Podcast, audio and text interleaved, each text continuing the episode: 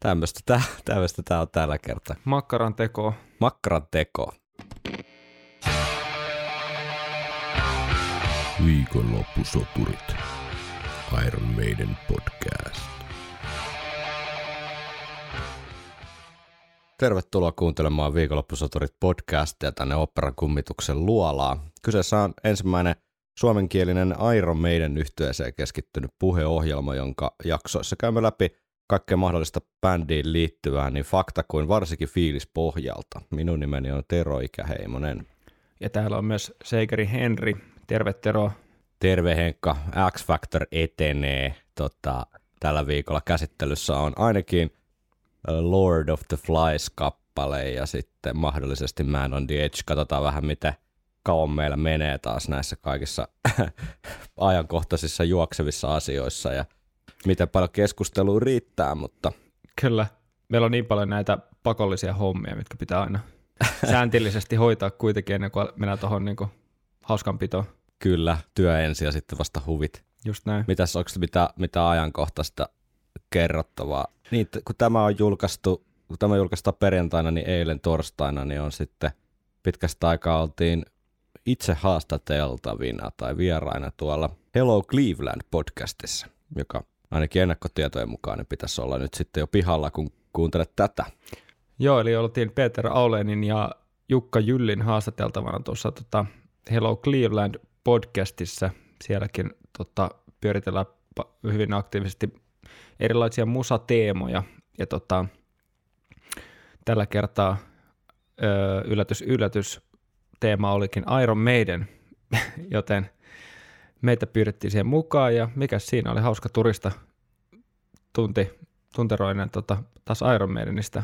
Niin ihan kuin sitä ei, sitä ei niin muuten saisi Niin, tarpeeksi. kyllä vaan, kyllä vaan, mutta kannattaa kuunnella. Joo, toivottavasti ainakin en ole itse tä- tätä äänittäessä ehtinyt tätä jaksoa kuunnella, että mitä siellä tuli oikein sössötettyä, mutta käykääpä Hello Clevelandin somekanavien kautta löytyy tuo jakso ainakin. Tämä on nimittäin aika järeetä tota, vieraslistaa, kun katsoo tätä, ketä täällä on aikaisemmin ollut, niin täällähän on ollut muun muassa Jarkko Martikainen, Mikko von Hertzeen, Mato Valtonen, Matti Mikkola tehosekottimesta ja sitten tuota itse Esa Holopainen Amorfiksesta ja sitten me. Nyt mä en, mä en oikein tiedä, mi- miten hyvin tämä tulee sitten osumaan tuohon Hello Clevelandin kuulijoiden pirtaan, mutta siellä on nyt kuitenkin Vuosibudjetti on jotenkin niin kuin käytetty, niin on enää, on käytetty. on enää niin kuin jämiin rahaa. Jep. Mutta mennäänkö palautteisiin? X Factor on yllättävänkin paljon herättänyt kuulijoissamme tunteita ja ajatuksia, niin ettei pääse taas kertymään valtavaa backlogia, niin käydään vähän läpi kuulijoiden mietteitä ennen kuin mennään tuonne tuota, autiolle saarelle selvittämään, onko ihminen eläin vai peto. Viikonloppusoturit. tuttuun tapaan. Mehän laitetaan tonne somen mäelle myöskin tämmöistä öö, Insta-kyselyä, varsinkin tuonne just tuonne Instagramin story-puolelle ja katsotaan, mitä meidän kuuntelijat sitten sinne ehtii podin äänitysten aikana reagoimaan ja mitä, mitä vastauksia sieltä tulee, niin luetaan niitä tässä jakson tiimellyksessä sitten. Juuri näin. Mutta mennään, palataan vanhempiin jaksoihin, nimittäin Sign of the Cross herättänyt hieman kommentteja, jotka ei, ei mahtunut sitten siihen itse jaksoon. Nimittäin tuota, Taneli kirjoitti seuraavasti Sign of the Crossiin liittyen. Tulkintani on biisiin nähden varmaankin vähän väärä, mutta Sign of the Cross varsinkin rakenteensa johdosta on jotenkin aina toiminut mulle vertauksena tai kaarena Steven vaikeuksista, kun levyn synkkyyden osalta aina viitataan siihen. Lähdetään aika syvistä vesistä ja itsesäälistä päädytään siihen pitkän väliosan päätä seinään hakkaavaan rytmiin ja siinä mistä terssiharmoniat puuttuu, tapahtuu käänne parempaan. Vaikka lopuksi päädytäänkin takaisin introon, se soi jo vähän vähemmän synkkänä, tavallaan uutena alkuna. Oi oi. Aika hauska, hauska tulkinta. Joo, kyllä ja mikä ettei. Tota, Mm. Aika lämmin, lämmin tulkinta. Niin ja esi- esimerkki myös siitä, että miten asiat on aina jotenkin, siis ne ei ole ikinä irti mistään kontekstista tavallaan omat mielipiteet ja ajatukset jostain, vaikka nyt näistä Iron Maiden biiseistä, että siihen liittyy niin monta eri asiaa, ja tämmöinenkin tulkinta voi jotenkin kääntää jonkun kappaleen ihan, ihan päälaille. Ja sitten Roope kirjoittelee Sign of the Crossista seuraavaa. Sign of the Crossia voisi luonnehtia ehkä mahdollisesti jopa ihan top 10 osaston kappaleeksi omalla kohdalla. Vuoden 2018 kiertojen kolmella ensimmäisellä keikalla tuli myös selväksi, että kyseessä on todella huima live-kappale. Oli myös siistiä, miten tämä tuli silloin Tallinnassa ihan puun takaa. Esimerkiksi Flight of Icarosta, The Clansmania ja jopa For the Greater Good of Godia osasi jo etukäteen odottaa kiertoposterien ja teaser-pätkän perusteella, ja Niko ehti spoilaamaan Where Eagles Daringin sivulauseessa jossain haastattelussa, joten tässä mielessä Science the Cross oli kiertojen kovin ylläri. Hmm. Niin, oli mukava lisä kyllä. Kyllä täytyy sanoa, pakko kommentoida sen verran aiheesta, että kyllä Revelations oli ehkä itselle kovin ylläri tuossa tota, öö, setissä, mutta siitä on kyllä samaa mieltä, että varsinkin nykymuodossaan ja tuon shown kanssa, niin, niin, niin tota, kyllä se Science Cross aina, aina on niin kuin ihan paikallaan. Joo, kyllä. E, liittyy kyllä siihen, mitä puhuttiin, että varsinkin tässä uuden ajan niin kuin live, live-meiningeissä, niin se on noussut jotenkin uuteen loistoon se kappale. Ja jos mä en ihan väärin muista, niin viime jakson näissä välittömissä kommenteissa, joita Instassakin pyydeltiin, niin sielläkin tuli paljon rakkautta the Crossille. Kyllä tuli, kyllä tuli. Sitten X Factor-levy yleisesti ottaen, niin Ville liittyen, niin Ville kirjoitti seuraavasti. X Factor on minulle, niin että itse asiassa liittyy myös siihen, kun pyydettiin vähän, niin kuin, että jos, jos löytyy semmoisia, joille X Factor on, on, on niin kuin tärkeä tai jopa siellä kärkipäässä meidän levyistä, niin laittakaa ihmeessä ääntänne kuuluviin, niin siihen liittyen on tullut, tullut sitten Villeltä viestiä. Hän kirjoittaa, X Factor on minulle tärkein Iron Maiden levy ja varmaan kaikkien levyjen top kolmosessa. Olen kuunnellut sitä lukemattomia tunteja unettomina öinä kuulokkeilla, kun elämän vastoinkäymiset tai murheet estävät nukkumisen. Ja olen luukuttanut sitä aivan täysillä isoista, te- isoista stereoista. Taustan musiikiksi, kun se ei oikein sovi. Levyn soundit ja voima pääsevät oikeuksiinsa täysillä soit- soitattaessa, eivätkä kuulokkeet todellakaan sovi tähän. Levyssä on reilusti dynamiikkaa, hiljaisten introjen tai kohtien jälkeen pamahtavat rummut ja kitarat iskevät todella. Saudit ovat siis tässä mielessä aivan loistavat. Ainoastaan kitarat saisivat aika ajoin olla kovemmalla. Ja soundit nimenomaan kestävät soittaa kovaa ilman, että ääni alkaa riipimään tai menisi tukkoon, kuten joissain niin kehutuissa Birch-ajan levyissä, saati sitten uudemmissa. Olin noin 13 vanha, kun levy julkaistiin ja pääsin siis kuuntelemaan sitä teini-ikäisen innolla suoraan tuoreeltaan ilman vanhoja Bruce-pinttymiä. Mielestäni tämä levy ei Brucein laulamana toimisi ollenkaan. En, pid- en edes pidä Brucein Sign of the Cross-tulkinnoista, mutta ehkä tämä juuri otollisen iän takia levy on palannut niin voimakkaasti minun musakarttaani. Tunnen suorastaan sääliä niitä ihmisiä kohtaan, jotka eivät levyä arvosta. He eivät osaa kuunnella sitä omana kokonaisuutenaan, vaan valittavat vain Brucein ja kitarastemmojen puutteesta tai soundien synkkyydestä. Ne asiathan tästä levystä loistava juuri tekevät. Meidän uudistui hienolla tavalla. Mitäs ajatuksia Henkka herättää tämä? Respektii. Niinpä. Todellakin paikkansa tällaisillakin mielipiteillä. Mm. Öö, sen on niin monta kertaa saanut itsekin todeta, ehkä vielä tämänkin levyn kanssa jossain vaiheessa, mutta sellaisista asioista, mistä mitkä on aikaisemmin ollut itselle sellaisia ää, pinttymiä, mistä tässäkin puhutaan, on voinut sitten kuitenkin sieltä pinnan alta nähdä, niin kuin, tai niiden omien pinttymien takaa kuitenkin sitten tavallaan löytää ehkä sitten se joku uusi tuore näkökulma johonkin mm. asiaan, ja mikä siinä maailma on kuitenkin niin pieni paikka, että, että tota, jos jää niihin pinttymiin, pinttymiin kiinni, niin aika tylsää, tylsää tulee olemaan. Niin se vähän on, ja tuossakin kyllä kiinnitin huomioon tuohon asiaan, että olin, olin tota 13 vanha, kun levy julkaistiin, niin mm. silloin ehkä se mieli on vielä vähän avoimempi kuin nykyään. Kyllä. Ottaa vastaan uusia asioita. Niin. Suht, suhtautumisen X-Factoriin varmasti liittyy tosi paljon se, että minkä ikäisenä ja missä tilanteessa olet tavallaan siihen tutustunut Joo. ja sen ensivaikutelma saanut. Että onko sä ollut semmoinen kasarin tavallaan old school meidän fani siinä kohtaa ja odottanut jotain uutta niin kuin Power Slavea, mm. niin ei, ei, se, ei se ehkä sitten oikein ole maistunut, vai onko se sitten ollut sillä tiedätkö, muutenkin ahdistunut varhaisteini tai murkkuikäinen ja Niin. niin. saanut tuollaisen synkän tota, masentava 90-luvun puoliväli levy siihen, niin sehän on voinut maistua ihan eri tavalla.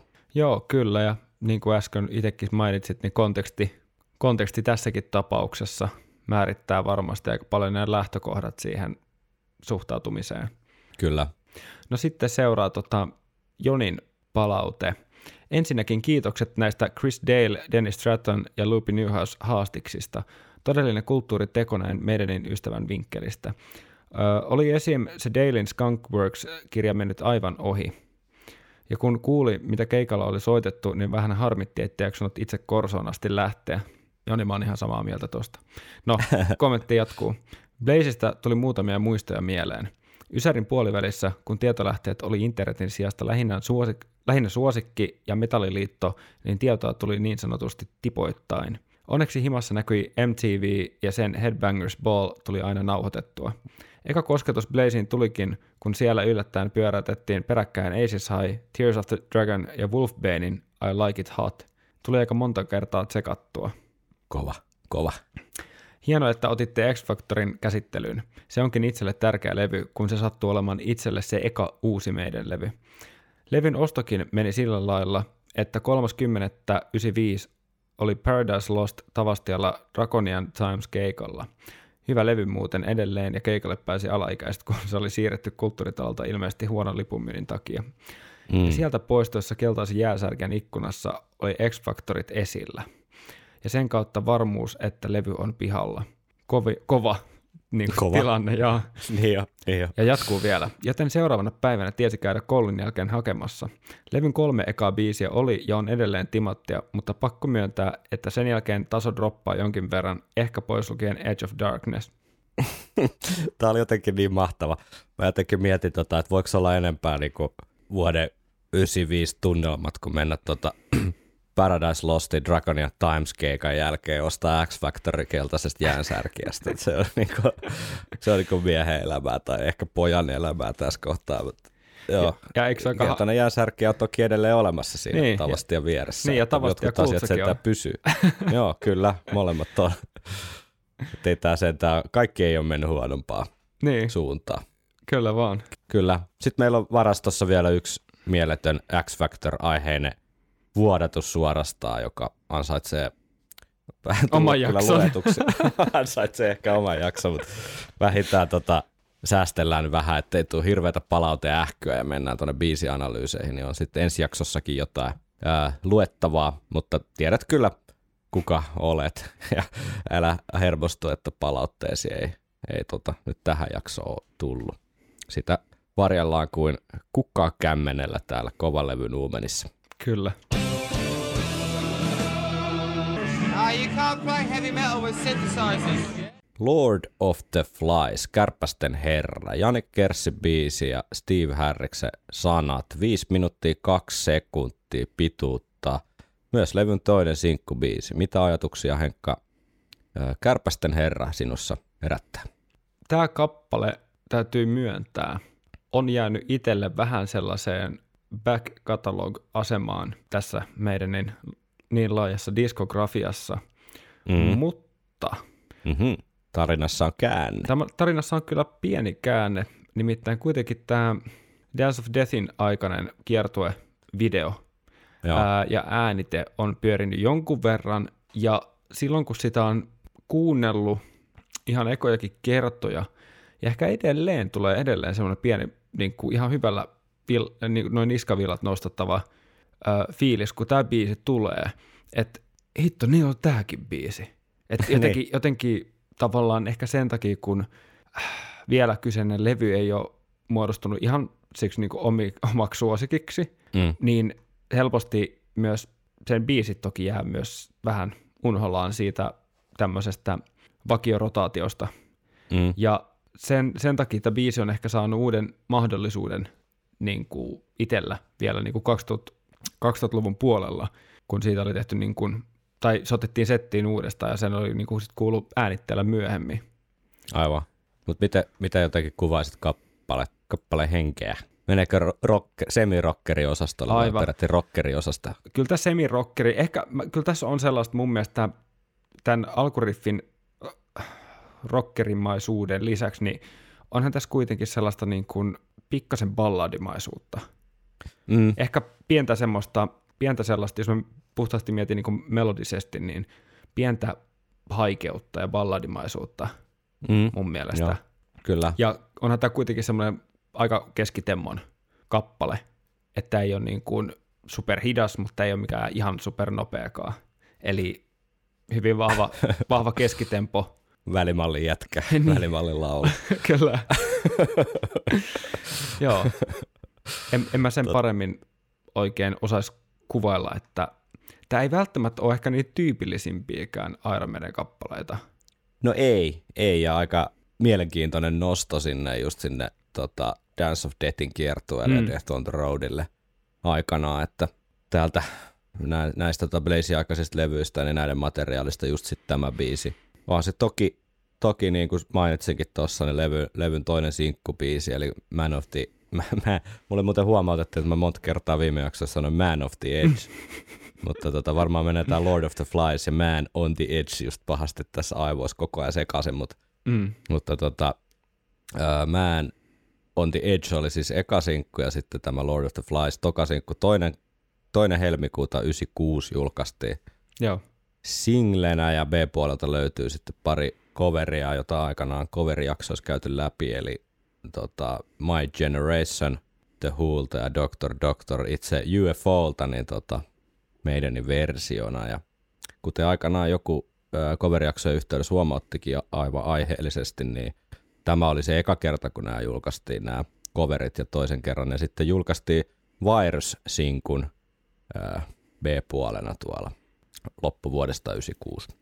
Sinkun kansi taiteessahan Edi on kuvattu kirjaimellisesti tämmöisenä niin kuin kärpästen herrana, eli siellä hän istuu sähkötuoli valtaistuimella vähän tämmöinen Iron Throne henkinen väkivaltainen paikka toi Edin väl- valtaistuu ja sitten siinä on kaksi kärpästä tuota, hänen ympärillään ja The X-Factoria symbolisoiva iso X siellä taustalla. Tässäkin, Niin kuin kaikki muukin taide tähän, tähän levyyn liittyy. että tossa jos katsoo just tota niin kuin taustaa, niin sielläkin näkyy toi tollanen niin kuin taivas ja pilvet ja Mm. jos miettii sitä, että, että, että meidän niillä on aikaisemminkin tavallaan, ei siis, että toi, toi voisi olla tyyli, tämä voisi vaan leijua jossain ilmassa tämä paikka. Mm. Vähän Aivan. samalla tavalla kuin vaikka Peace of Mind. Kyllä, kyllä. Jonkunlaista yhteyttä sinne historiaan siinä mielessä. Ehkä tämä on se sama paikka kuin Peace Mindin kannessa. Niin, ehkä, ehkä toi Edi on sitten ton, ton On saanut tota, vähän sisustettua sitä tolleen kotosammaksi. Kärpästen ve- herrahan lukeutuu näihin Steve Harriksen metodiin numero yksi, eli, eli tota, otetaan nimiä, nimiä fiilikset suoraan jostain kulttuurin tuotteesta ja tehdään, Hmm. tehdään siitä Iron Maiden kappale, eli Lord of the Flies, Kärpästen herra, William Goldingin romaani vuodelta 54 suomeksi sitten vuonna 60 julkaistiin. Ja hyvin kuuluisa tämmöinen tota, äidinkielen kurssilaisten varmaan ympäri maailmaa ty- tappiin asti, kyllästymiseen asti lukema kirja, jossa siis lähtö, äh, lyhyesti niin tämmöinen englantilaisten koulupoikien joukko niin joutuu lentokone onnettomuuteen ja päättyy sitten keskenään autiolle saarelle ilman aikuisten valvontaa ja yllättäen sitten pikkuhiljaa muuttuvat villi-ihmisiksi, kun ei ole kukaan sanomassa, että miten, miten hommat pitäisi hoitaa. Alkuun hommat menee ihan hyvin ja demokratia vallitsee, kun siellä äänestetään johtajakeskuudesta, mutta sitten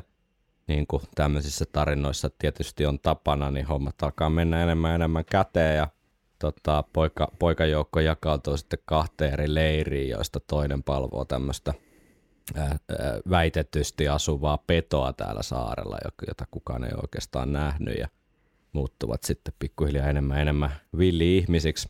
Toinen porukka yrittää sitten pitää jonkinlaisia ihmisyyden rippeitä pystyssä. Tästä nyt sitten juuri kun viittasin näihin kouluaineisiin, niin op- oppilaat on saanut sitten kirjoitella esseitä, että mitä tämä kaikki kuvastaa. Teemoina on tämmöinen ryhmäajattelu toki, eli joukossa tyhmyys tiivistyy, eli ihmisen on taipumus tehdä huonoja valintoja silloin, kun ryhmä ympärillä on tekemässä myös huonoja valintoja ja irrationaaliset päätökset silloin nostaa päätään, kun on ikään kuin se ryhmän paine siinä ympärillä. Tämä on ihan, ihan totta, näin tapahtuu.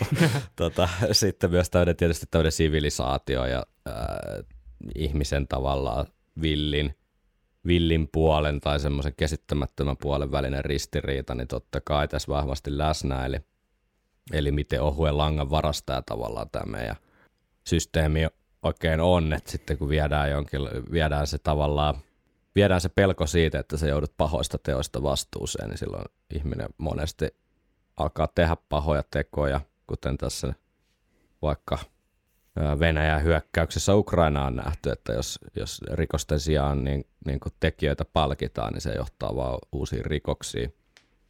Ja tietysti tämmöinen, tämä Golding oli ilmeisesti niin kuin lastentarhaopettaja mm-hmm. siviili ammatiltaan, niin tota, hänellä on ilmeisesti sitten lapsia katellessa jonkinlainen pessimismi nostanut päätään, eli, eli, tota, eli, eli lapset on petoja. Mä just luin hiljattain tota Jani Volasen haastattelu Helsingin Sanomista liittyen tähän Munkkivuori, hänen uuteen sarjaan, joka sijoittuu 80-luvulle Volasen omaan lapsuuden, lapsuuden maisemiin ja siihen koko maailmaan, niin hän sanoi, että lapset ovat lähtökohtaisesti aika vitun raadollisia.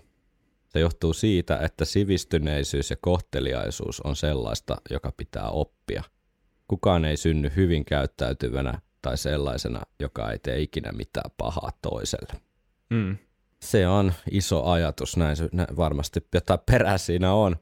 Lord, äh, Kärpästen herrasta on tehty pari eri leffaa, eli 63 tullut tämä äh, ensimmäinen niistä ja sitten 90 toinen Kärpästen herra filmatisaatio ja sitten myös tämmöinen 2018 tuli jonkinlainen, että nämä oli muutettu naishahmoiksi nämä nämä tota, tyypit ja ei, ei sijoitu autiolle saarelle, mutta tavallaan sama idea on haettu tämmöinen Lady World-leffa. En ole sitä kyllä nähnyt. IMDBssä arvosana oli 3,4 kautta 10. Hmm. En tiedä, onko se joutunut sitten jonkun sortin kulttuurisoda uhriksi vai, vai tota, onko oikeasti noin, noin kalkkuna leffasta kyse. Raamatustahan tuo Kärpästen herra nimi toki tulee. Ää, tässä leffassa ja kirjo, kirjassa niin tämä kärpästä herra itse asiassa sellainen sian pää, joka on kirjaimellisesti kärpästen peittämä ja sitten yksi näistä hahmoista alkaa sille puhua ikään kuin hallusinaatioissaan. Mutta raamatussa niin mainitaan tämmöinen filistealaisten palvoma Belzebub, joka sitten hiljalleen kristinusko teologisessa perinteessä alkoi esiintyä enemmän demonina ja synonyyminä saatanalle.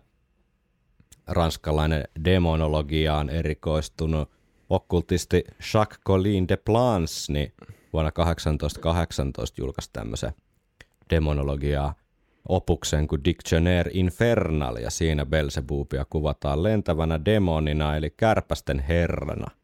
Mutta tämä tota, etymologia tulee sitä kautta, että juutalaisten rappien käyttämä tämmöinen hebrean kielen lantaa tai tunkiota tarkoittava sana, niin siitä on tehty tämä filistealaisten palvoma Belzebubin ikään kuin haukkuma nimi, mikä sitten on pikkuhiljaa ruvennut saamaan vähän synkempiä sävyjä tässä mm. kristinuskon perinteessä. No niin, Henkka meinaa jo siellä nukahtaa täältä. tulee taas niin, tulee niin pahoin sivujuonteita. Mutta mä itse asiassa säästän yhden sivujuonteen sitten vaikka biisianalyysien loppuun. Nimittäin e, oikeasta elämästä löytyy yksi esimerkki tämmöisestä skenaariosta, jossa Joo, no siitä löytyy paljonkin esimerkkejä, mutta myös tästä niin kuin kär, kärpästen herrasta, eli, tai siis tästä lähtöasetelmasta, että joukko lapsia joutuu autiolle saarelle selviytymään keskenään, niin käydään läpi se tosielämän tapaus sitten myöhemmin, mitä sitten tapahtuikaan. Mutta mennäänkö biisiä analyysiin? Sopii. Sopii. Biisi intro.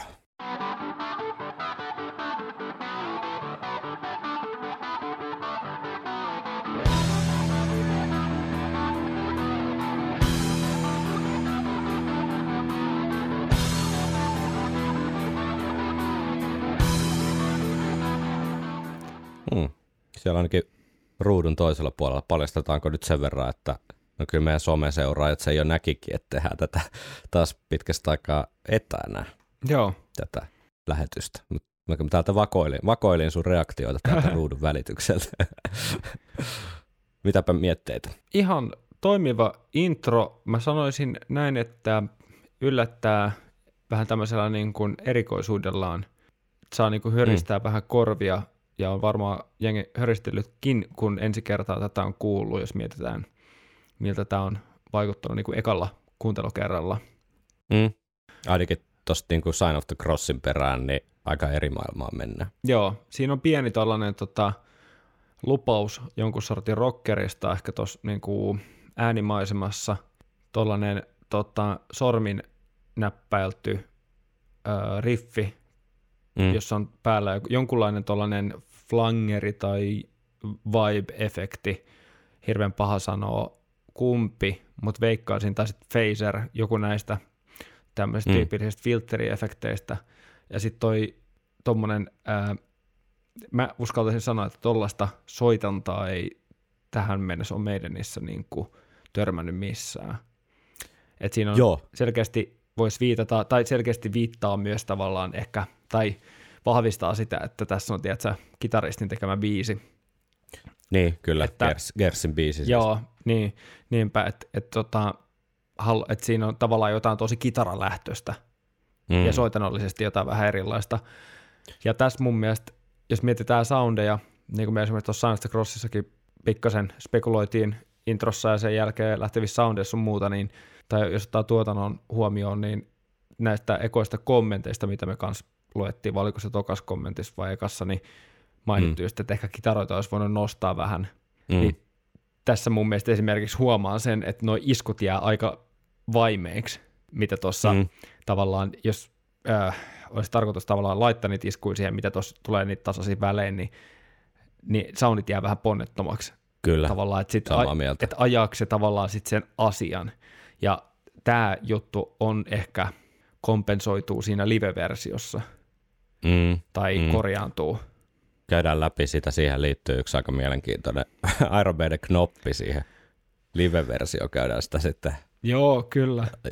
lopuksi läpi. Ja joo, se oli mahtava, ma- mahtava oivallus. Joo, tota, mä en tiedä, mulle tuli siis jotenkin tosi vahvat The Who-vibat tosta, kun mä nyt vasta kun tein tavallaan näitä klippejä tähän, mä kuuntelin tota uudestaan pari kertaa, niin tuli semmoinen, että hetkinen, että tämä kuulostaa jotenkin niin kuin, se voi olla sen takia, kun tuossa Sinku B-puolena on se, on se tota My Generation coveri. Mm. Mun oli silti pakko tehdä niin kuin ihan vaan oman mielen, mielenrauhan säilyttämiseksi tai osoittaakseni, että mi, mistä tämä mieleyhtymä tuli, niin mä tein parista puun tunnetusta hittibiisin tota, introsta niin tämmöisen klipin, niin kuunnellaanko tämä ja sitten sä saat sanoa, että kuuluuko meikäläinen suljetulle osastolle vai onko tässä jotain järkeä tässä analyysissä? Anna palaa.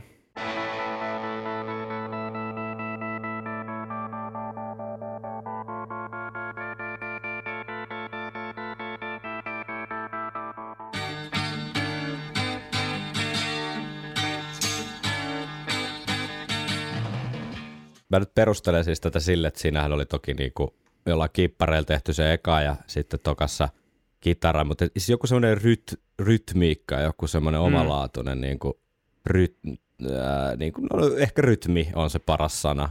Niin mulle tuli jotenkin tosta sellainen, että voisiko tämä olla joku pieni nyökkäys sinne, sinne tota, vaikutteiden juurille. En tiedä. Ei ole yhtään mun mielestä hirveän, tai ei ole hirveän niin kuin, kaukaa haettu eikä tuulesta temmattua. Että kyllä mä jonkunlaista sukulaisuutta kyllä näen, varsinkin just tuon ensimmäisen niin kuin, ton synä riffin kaa, missä on myöskin jonkunlainen filtteri päällä, niin mm. tavallaan se on sitten soittamalla tavallaan simuloitu sellainen samanlainen säksätys, Aivan. mikä siellä synästä tulee. Ja myöskin toi Gersin riffi kans, mulla tulee ihan snadi, snadit niin kuin Dire Straits vibat, missä on taas pääasiassa niin kuin sormin soitettu kaikki. Aivan. Money for Nothing tai Joo, totta. Tämmönen. Mutta mut tota, siinä taas se rytmi on tosi erilainen, mutta mut jotain sukulaisuutta tolla sille vaikutteelle, mä ihan niin kuin voin kuvitella, että et voi olla sellainen puolitietoinen, niin kuin, tiedätkö, hatunnosto tai sitten ihan vaan sellainen mm. inspiraatio juttu. Eihän noista koskaan tiedä, että kun meidänkin on kuitenkin suhteellisen niin kuin hetkessä tehnyt ne biisit, tällä, mm. ainakin sen infon varjolla, mitä me ollaan niin kuin, saatu kaivettua. Että et, mm. et ne kappaleet on syntynyt ainakin just 90-luvusta eteenpäin niin kuin tosi hetkessä, silloin kun ne, niitä on, on ollut se levyn teko aika, ettei sille, että ollaan haudutettu näitä, tiedätkö, vuosikymmeniä tai vuosia, niin tavallaan en mä ihmettele, että jos Gers on kuunnellut, tiedätkö, just näitä kyseisiä bändejä, ja sieltä on vaan tullut hetken, että tässä on vähän tällaista vibaa, ja mä voisin tehdä, käyttää tätä kikkaa tavallaan johonkin introon esimerkiksi tai jotain, niin en, en mä näe sitä yhtään mahdottomana. Mm. Ei ehkä kovin tuommoinen 90-lukulainen kuitenkaan toi, toi Niin. intro, että se, se vie jonnekin vähän niin kuin kauemmas rockin historiaa ehkä fiilikseltään. Niin vie, vie ehdottomasti. No, jatketaanko intro eteenpäin? Joo, Unohdetaan nyt se The Who.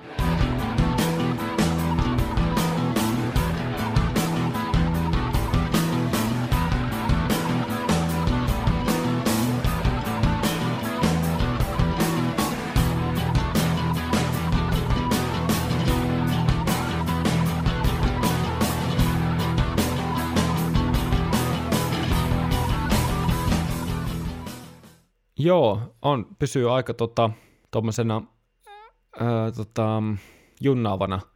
Pikkasen mm. kasvaa, pikkasen kasvaa, kitara jää edelleen tosi taakse, mutta musta on erityisen, tai tuossa on ihan hauska toi Harrisin bassokuvio, mikä siellä taustalla on tyypilliset just nämä kvarttikvintti äänet, mitä sieltä Mm. kuuluu siinä riffittelyssä, ja, ja tota, sitten tosi jännä tommonen rämpyttely komppaus sen jälkeen. Et siinä Harris soittaa ihan sitä sointuu, sitä voimasointuu tavallaan. Mm. Varmaan mä veikkaan niin noilla kynsi, kynsipuolella tavallaan. ja tota, Eli, eli ava, avaappas nyt vähän, mitä tarkoitat kynsi, kynsipuolella. no mun näkemyksen mukaan se olisi vähän samanlainen kuin miten tyypillisesti vaikka, no pitäisi kuvitella vaikka flamenco-kitaristin soittavan niitä sormia, eli, eli, eli soittavan ei sormia, vaan kieliä, mutta sormilla. Eli, eli tota, täl, tällä tota, tälleen viuh, toi- viuhkamaisesti. Toi kuva ei Henkka näy sitten muille. Ei näykään, mutta mä, ajattelin, mä ajattelin, että sä osaat selittää paremmin. niin, mutta mut kuitenkin Eli kirjaimellisesti kynsipuolilla. kirjaimellisesti Toivotaan kynsipuolella tavallaan Eli sitä kämmentä. Kyn, sormet niin, kuin niin kippuralla tavallaan siinä otelaudalla, että ne kynnet tulee ylöspäin, Joo. sormet ylöspäin. Kyllä, ei, ni, eikä niillä sormenpäillä Joo, sillä joo. sisäpuolella, vaan just toisella puolella. Vähän samalla tavalla kuin rämpitettäisiin vaikka akustista kitaraa, niin Mm. samalla tavalla. Ja Joo. tota, täytyy sanoa, että toi koko intro kokonaisuudessaan, nämä kaksi pätkää, niin jos mä nyt ihan rehellinen oon, Mm-hmm. Kyllä sulla on lupa, lupa, lupa olla. onko? On. Toi, niinku, toi vahva, mulle semmoinen vahva seiska, Joo, Et plussaa mulle tulee, mä annan tämmöistä niinku rohkeudesta vähän erilaisuudesta, mutta itselle toi ei kuulosta sellaiselta, että tämä on niinku lupaus jostain hekumaalisesta. Niin, että et siinä mun mielestä ehkä vähän enemmän, jos mä mietin nyt asiaa hyvin pragmaattisesti säveltäjän, mm. sovittajan roolissa ja muusikon roolissa, mm. niin mulle toi tuntuu pikkasen laiskalta sävellystyöltä suhteessa sen kestoon. Et siinä olisi, voisi olla joko vähän rikkaampaa niin kuin harmonisesti, enkä tarkoita nyt, pitäisi olla tersiharmoniat, mutta mutta että siellä pitäisi et jotain muuta liikehdintää kuin pa pa pa pa pa pa pa pa pa pa pa pa pa pa Sekin voisi riittää, Joo. jos siinä ympärillä tapahtuisi enemmän. Mutta sitten kun se on, mm. sieltä kuuli, niin sieltä kuuluu se Dave Murrayn kitara kokeva pa pa ja sitten se jatkuu, ei pelkästään sen ihan alun, mutta kaksi kokonaista kiertoa vielä. joo, kyllä. Kyllä tässä vähän semmoinen odottava tunnelma kieltämättä on, eikä välttämättä hyvällä. Niin semmoinen enemmän, että loppuispa tämä intro. niin, no nyt se, nyt se loppu. Mennäänkö säkeestä? Tästä ei ole tarkoitus tulla minkälaista disautusjaksoa todellakaan, koska on biisi kuitenkin kyseessä, mikä niinku, millä on paikkansa, vie- millä ei on paikkansa tästä. mutta, mutta tota, katsotaan mihin tässä joutuu. Katsotaan, mihin tämä johtaa. Yes.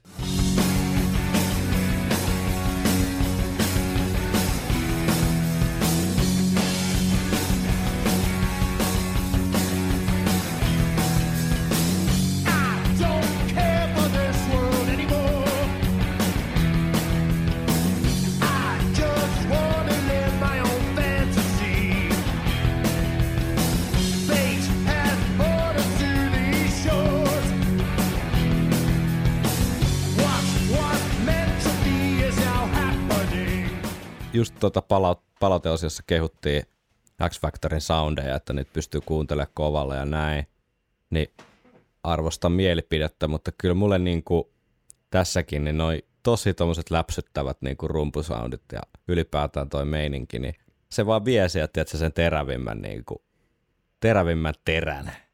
Olipas kaunista suomen kieltä, mutta se on se niinku iskevyyden, mikä tuossa pitäisi ehkä olla. Et toi lähtee taas pikkusen laiskasti. Tää nyt on vähän negatiivisen, negatiivista meininkiä kuin kokonaisuutena. Mun mielestä Lord of the Flies on ihan, ihan niinku hyvä meidän biisi. Joo, Ja, ja niinku kuunneltava, Ja levy- kuunneltava kappale. ja levin parhaimpia. Levy parhaimpi ehdottomasti, mutta tässä kun nyt analyseerataan, niin kyllä tuohon semmoinen pieni, tiedätkö, potku munille, niin tekisi, tekisi tosi hyvää. Joo, ja kun tässä on tavallaan just ehkä semmoisia sovituksellisia juttuja, mitä alkaa miettimään tavallaan, että, että kun se soundi juttu on semmoinen, mihin ei oikein niin kuin, jos se on valittu se soundi, niin se on sitten valittu. Mm. Ja tossa kun toi riffi lähtee, niin siinä taas muista kitara ja basso niin kuin soi kivasti. Ja Mm. mm. semmoinen tietty löysyys siinä ei haittaa, kun siinä ei kuitenkaan mitään hirveän säksättävää riffiä ole. Mutta sitten Mm. tossa esimerkiksi, mitä livenäkin kuitenkin tapahtuu usein, ja mun mielestä jossain muissa biiseissäkin on käytetty hyväksi. En nyt, en nyt osaa nimetä yhtään, mutta ylipäätään, että tosta, tiedätkö, tohon riffiin voisi sopia vähän reippaampi tempo. Mm. Se voisi ehkä vähän niin kuin jouduttaa noita sanojakin, tai vähän niin kuin avittaa, avittaa noita sanojakin, tiedätkö, iskevämmiksi. Kyllä. Että se jää, niin kuin sä sanoit, laiskaksi pikkasen, Mm. mutta meiningiltään mun mielestä ihan, ihan tota, tota, raikas ja kun mä koitan hirveästi nyt jotenkin simuloida sitä, että mi- millaisia fiiliksiä tämä niinku saisi vaikka ensi, niinku omalla ensikuuntelulla tai, tai että millaisia mm. se on tehnyt, että et, et niinku uutena, Iron, uutena uusiutuneena Iron Maiden, niin ei tässä vaiheessa vielä mun mielestä missään nimessä esimerkiksi mitkään varoitus, varoitussireenit soittaa mitään, että tässä niinku silleen niinku homma paketti kasassa kyllä. Mm. Mutta ehkä se tietty semmoinen pieni vaisuus on se. Ehkä, joo, hei, erittäin, erittäin hyvä sana. Vaisuus oli niin kuin täydellinen sana kuvaamaan tota, että siinä on pieni semmoinen, niin kuin, että tuntuu kuin kaikki olisi pikkasen niin kuin, tiedätkö tuijottelisi kengän kärkiä, kun ne Mm. soittelee. Vähän semmoinen fiilis. Niin, ja sitten ehkä sitten se vaisuus tavallaan, just tiedätkö, se shoegaze-juttu, niin se voisi, sitä, Sille sitä on vois niin aja, aikansa ja paikkansa, mutta se ei ole ehkä me Iron Maiden. Niin, ja sitten sit jos sen tekee, niin sitten se kannattaa ehkä viedä jotenkin tappiin asti tavallaan. Mm. Että et, tossakin ehkä sitä vaisuutta tai semmoista herkkyyttä tai jotain, niin voisi ehkä korostaa jollain vähän kaikuisammalla tai efektoidummalla äänimaisemalla tai mm. ehkä jopa tiedätkö, jollain synajutulla pädillä tai jotain, mutta sitten kun se jää ehkä siihen, että se, että se jää vähän semmoiseksi vaisuksi myös niin kuin siinä tuotantomielessä Mm. ja ei pelkästään siinä sovitusmielessä, niin sitten se on vähän sellainen, että, että se on todella niin kuin bare bones se, Mm. se, se juttu. Ja, ja kyllä mä ymmärrän myös, miksi mitä varten just tällainen ratkaisu saa myös niin kuin rohkeudesta, saa paljon rakkautta, että tämä todellakin on erilaista. Monet arvostaa sitä pelkästään senkin Mm. takia, mutta Mm. Puhutaan, mistä, puhutaan mitä nyt sano- tapahtuu? puhutaan, puhutaan kappaleen sanotuksestakin vielä lopuksi. Tuolla oli yksi Voden lähettämä palaute, joka liittyy niihin. Ja Mm. sitten varmaan tuolta Instagramin kautta tulee lisää. Mutta musta tässä, Onks, jos nyt... onks, Ah. Saanko kysyä sulta kysymyksen? Sä Ne. oot kuitenkin ehkä enemmän kirjoittaja kuin minä. Niin, Niin kuin, ja, no en mä onks- tiedä. Kyllä sä teet parempia sanotuksia. no, mutta sä analysoit ehkä jotenkin paremmin. Niin tota, onko sulla havaittavissa tässä ihan lievää sellaista yläaste, yläaste estetiikkaa? on ehdottomasti, mutta se mi- mikä tässä niin kuin mun mielestä on positiivista, niin on se äh, tavallaan näkökulma, että tässä on Mm. poimittu sen yhden niin kuin päähenkilö, todennäköisesti tämän Jackie, joka johtaa niin kuin sitä villi, villimiestä heimoa, niin hänen niin kuin tavallaan vinkkeli Aivan. sen sijaan, että olisi vaan kerrattu niitä kappaleiden, tai siis tämän kirjan tapahtumia. Et si- sitä mä pystyn arvostamaan, mutta Steve Harris on kyllä kieltämättä, se on aika semmoinen hit and miss tyyppinen, tiedätkö, että sieltä voi tulla ihan todella niin kuin sillä väärällä tavalla nolo meininkiä, tai sitten voi tulla tosi, tosi niin kuin ytimeen pureutuvaa lyriikkaa. Tämä on ehkä sitten jossain siinä rajamailla. Mm.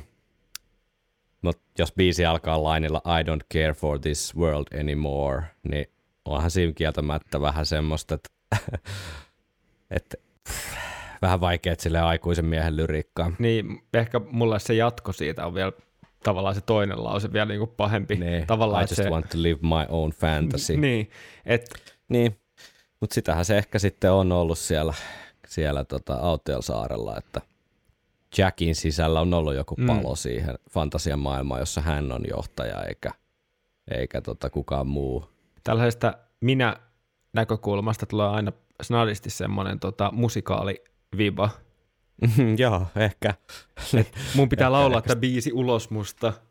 ehkä Steve Harris, tota, sen pitäisi tehdä Kärpästä herran musikaali. Niin. musikaali mu- Tai tota, X-Factor-musikaali. Joo, joo. Ehkä se on semmoinen, tiedätkö, ää, niin kuin oma elämä kerrallinen. Niin kuin silloin, kun meni tosi huonosti, niin sella- sellainen puhdistautumisriitti. Kyllä, West Endiin vaan. Mitäs muuten toi meininki, niin kuin sanotaanko, jos ei oteta tuotantoa huomioon, niin kuin, jos puhutaan melsuista, eli melodioista, ja, eikä lyrtsyistä, eli lyriikoista, Meltsut ja lyrtsit. kyllä. Ja tota, niin, miten sulle muuten toi melodisuus ja riffittely? Koska mun mielestä se on ihan jees tässä. Siinä on, siinä on ihan hyvä meininki. Mä tykkään kyllä noista riffeistä tavallaan ja siitä, siitä koko niin kuin tunnelmasta sinänsä. Et vaikka se on vähän vaisu, Mm. niin se on kuitenkin jossain määrin niin kuin semmoinen omaleimainen tälle kappaleelle, että jos haluaa jotain. X-Factoryhän ongelma jossain määrin on se, että mulle tosi pitkään niin kuin tosi monet kappaleet meni ihan semmoiksi blurriksi. Mm. Tiedätkö että et sieltä oli, että ne tietyt kappaleet, Sign of the Crossit ja Man of the Edge, Man on the Edge ja tällaiset nousee sieltä tota, totta kai esiin, mutta mut et siellä oli pitkään niinku tosi monta semmoista biisiä, mitkä jotenkin vaan silleen, että jos, jos se rupesi soimaan jossain randomisti, niin kesti niinku hetken aikaa saada kiinni, että mikä biisi on edes kyseessä Mm. verrattuna vaikka tässä Power Slave, mikä tahansa kappale tulee, niin sä tunnistat sen niinku sekunnissa, että mistä on kyse Mm. niin tota, äh, ehkä tässä Lord of the Fliesissa sitten kuitenkin on, on niinku oma, oma fiiliksensä, mitä, mikä on ihan hyvä asia. Mm. Mutta mielestäni tämän kappaleen parhaat hetket tulee, tulee myöhemmin. Mm. Britke ja Kertsi ja Janikin soolo, niin on oikein hyviä. Mennäänkö eteenpäin, että päästään kuuntelemaan niitä. Joo, ehdottomasti. Eli Prekhorus.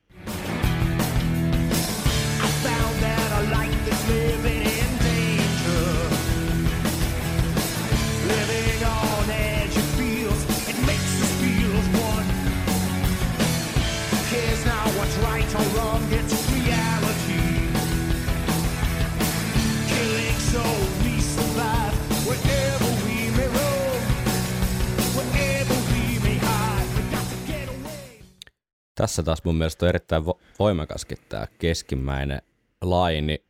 Mitä väliä sillä on, mikä on oikeaa vai väärää, se on todellisuutta.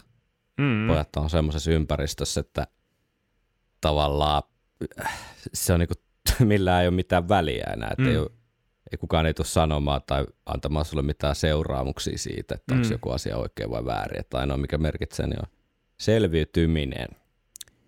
Mutta joo, musta tuossa tulee ihan tämmöinen raikas tuulahdus tuohon kappaleeseen. Edelleenkin ne, ne nyt on turha tavalla toistaa joka kerta samoja asioita, että edelleenkin ne rumpusoundit, musta se niinku, sieltä jää se niinku potku puuttumaan, mitä tämäkin kohta vaatisi, että, Mm. se, että se nousisi niinku yhden askeleen tiedätkö, korkeammalle, mm. että nyt lähtee tämmöinen prekhorus, jolloin sä ikään kuin jäät odottamaan sitä kertsiä Mm.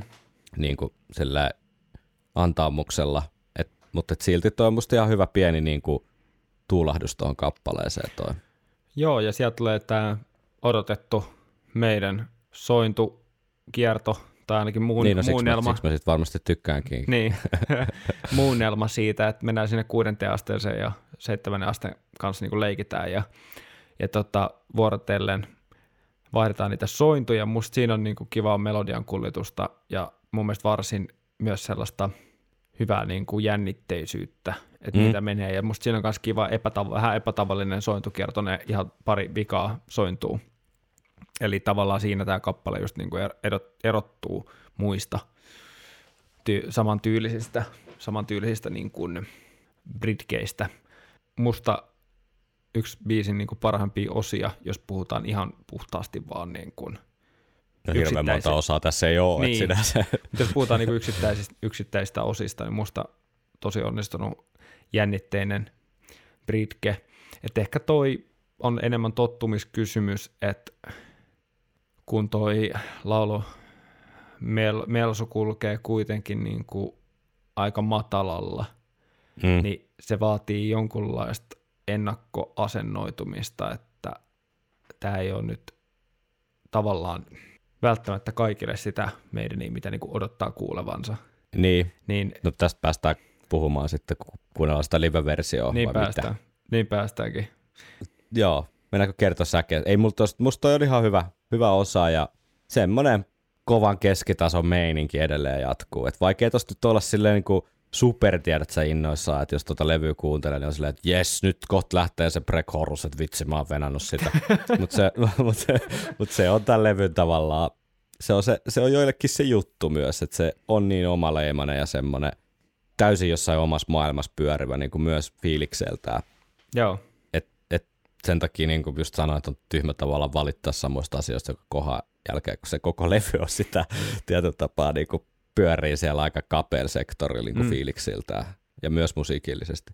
Mutta tota, mennäänkö kertoa säkeeseen, let's go. ennen kuin päästään Janikin sooloon. Kyllä. Vitsi, se on hyvä soolo. Saints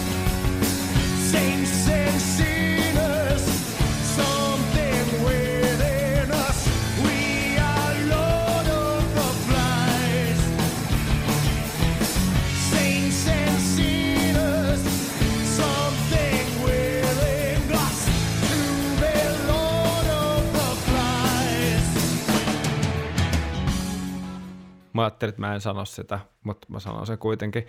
No niin. No on se aika vaisu. Mm. Plussaa meidän sointukierrosta. Totta kai se on, Aina. se on sellainen itseisarvo sääli, mutta näin se on. Ihan catchy, ei siinä mitään. Siinä on tällainen ho- hokema. Mm. Toi on vähän sellainen niin kuin, vähintään tavallaan tuohon pitäisi pystyä. Ja nyt siihen on pystytty just. Ja, mutta oikeasti kyllä mä pikkasen mietin. Niin paljon kuin mä, mä tykkään myös niin Blazin laulus, laulusoundista, mä tykkään siitä ihmisenä, mutta mun on vaikea oikeasti uskoa, että nämä on parhaat otot, mitkä on päätynyt levylle. Varsinkin kun siellä on ollut yli vuosi aikaa niin kuin äheltää sitä levyä kasaan. niin Niin, koska anteeksi vaan, mutta kyllä se niin kuin vaisuus korostuu vaan siinä, että on vaan menty laulamaan, eikä ole laulettu tavallaan niin kuin, ensinnäkin tuossa ei mun mielestä soundi vaihtunut yhtään niin kuin säkeistön ja Britken jälkeen, eikä siinä, että sen pitäisi olla itseisarvo, että se muuttuisi, mutta tavallaan se, että kyllä se mun mielestä kertosäkeen pitäisi olla biisin paras kohta. Eli vähän semmoinen tulkinnan puute ehkä myös. No niin, että se on aika arkaa mun mielestä, Mm. niin kuin, ja mä en sitten tiedä, että onko se olosuhteiden, Tiedätkö mikä on super mielenkiintoista tietää? milloin toi näiden, solo niinku, laulaa. ä, ääni, ä, näiden niinku biisien äänitysjärjestys. Niin. Kuuluuko se jollain tapaa siihen? Niin, totta. Mies on ollut helkkarin vaikeassa asemassa, enkä mä tiedä näillä perusteilla, mitä me ollaan saatu tai mitä taustatietoa, niin ei sieltä välttämättä ihan hirveästi mitään, tiedätkö, tulitukea tai ylipäätään semmoista hirveätä henkistä supporttia loppujen lopuksi ehkä sille niin kuin Blazille tullut sieltä, että se oli enemmän niin kuin hands eikä on heti niin kuin, ohjausta, tiedätkö, Niin. että mikä se tuottajan rooli on.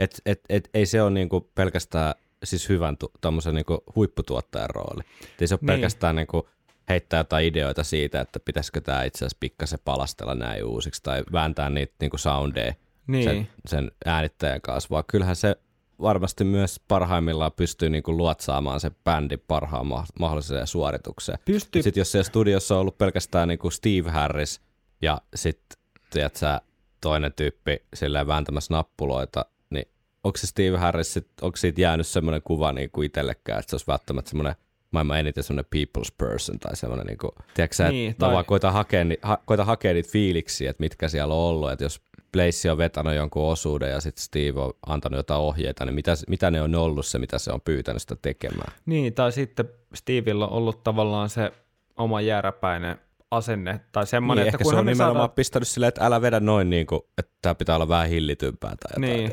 tai sitten, että tämä on ihan tarpeeksi hyvä.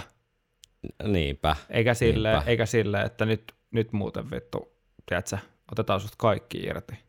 Vaan se, tämä on ihan tarpeeksi hyvä. Enkä mä nyt halua niinku rakentaa tässä mitään väärää tavalla, siis keksi päästä jotain narratiivia, että tai Steve Harriksen vika, että Blazeilla on ollut paremmin. Mä tarkoitan sitä, että ne olosuhteet, kun mitä käytiin läpi, niin aika semmoiset jotenkin erikoiset, että niin. Mistä sitä tietää, millä eri tavoilla ne sitten kuuluu tässä. Mm. Ja, kun, ja kun mä tiedän, koska mä oon itse kuullut levyjä ja biisejä, mistä Blaze laulaa hitosti Mm. mm. paremmin. Ja tavallaan mä jotenkin ehkä koen, että enemmän se, tai mä en näe ollenkaan, että se vastuu todellakaan olisi tässä vaiheessa niin kuin Blazein harteilla Mm. missään nimessä. Blaze on tullut kuitenkin niin kuin, tavallaan jeesaamaan bändiä, jolla, joka on ollut jossain määrin niin kuin, tietyllä tapaa hukassa siis niin kuin, sen takia, koska liideri on ollut ehkä vähän tota, tota, jossain määrin hukassa. Ei nyt mm. hirveän, mutta, mutta käännöskohdassa ja mietintäkohdassa. Kyllä. Niin, niin että siinä on ollut monen, se on varmasti monen, monen aineksen soppa, mutta en mä ihmettele, että koko se kuvio ja se soppa vähän niin kuin kuuluu siinä lopputuotteessa. Kyllä. Et kyllä me tiedetään jostain Steve Harrisin videotuotannoistakin, että ei ne ole niin kuin välttämättä niin kuin kaikkien makuun. että voit yrittää parhaasi ja silti olla ihan paska. Mutta et, niin, kyllä jotenkin, kyllä mä niin kuin sillä perusteella sanoisin just, että kyllä tuo kertsiin olisi voinut ehkä jotain. Ehkä siinä olisi voinut jopa laittaa jonkun laulustemman vähän niin kuin korostamaan sitä, että se on kertsi. Vaikka olisi, vaikka olisi sävellaji muuttunutkaan tai tullut Mm. modulaatio tai vedetty toista oktavista, mutta olisi voinut tulla vaikka joku laulutuplaus tai Niin. helvetti, anteeksi nyt, että kiroilen, mutta helppo näin, tämän, aina tuotanto on helppo tehdä jälkikäteen, mutta tiedätkö, vaikka Jani Kers soittamaan sitä laulumelodiaa tuplaa sinne Mm. taustalle, niin Mm. tollainen yksinkertainen kikka erottaa sen esimerkiksi, tuossa ei ole hirveästi mitään, mikä erottaa sen säkeistöstä. Niin, se on vähän niin kuin, tiedätkö, mä en tiedä, sä oot kasvissyöjä, mutta jos sä oot joskus entisessä elämässä tehnyt makkaraa ja sit sitä makkaramassaa vaan tulee sen ja tuutataan sieltä koneesta sinne suoleen, niin tuossa tota, on vähän semmoinen fiilis, että sieltä tulee semmoista aika tasasta, tasasta pötköä. Mm. Sä et tiedä yhtään, mistä mä puhun, mutta hyvä niin. Kyllä, meillä on, kyllä meillä on vessa. Joo, no niin. Sitten tota, hyvä. Se on hyvä, että sulla on siis myös kuidut, kuidut kunnossa, että ei ole niinku si- siitä kyse. High fiber. no niin, Tota, kuunnelko Jari Kertsin soola? Siitä Kertsin jälkeen tulee äh, intro-riffi hetken aikaa uudestaan, ja sitten pääsee Janikki veivaamaan. Aika tämmönen ehkä epä, epätyypillinen Janik Kers soolo jossain määrin. laitetaan soimaan.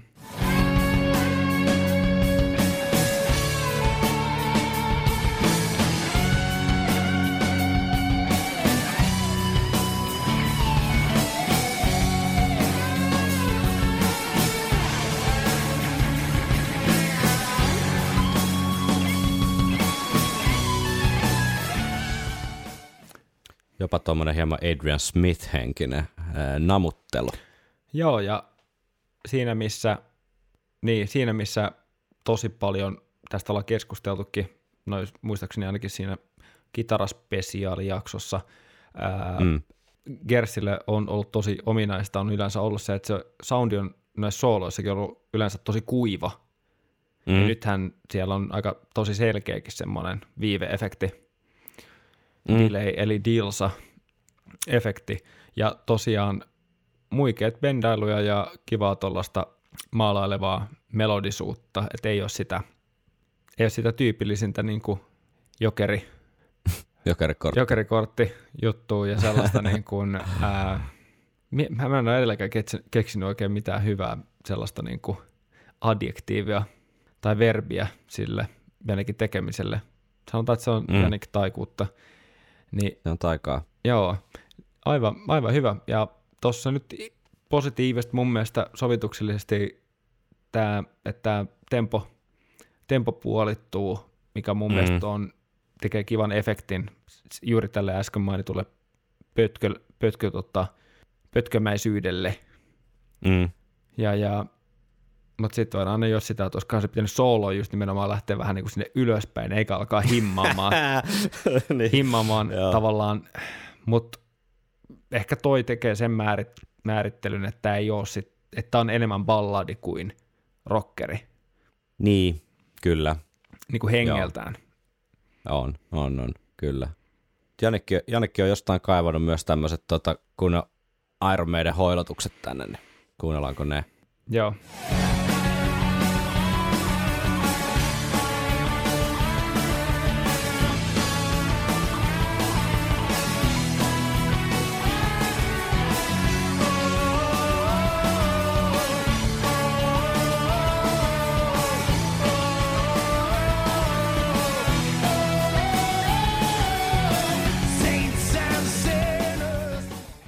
Pientä tuommoista Siellähän sitä Me- hoilattiin. meidän, meidän hunajaa.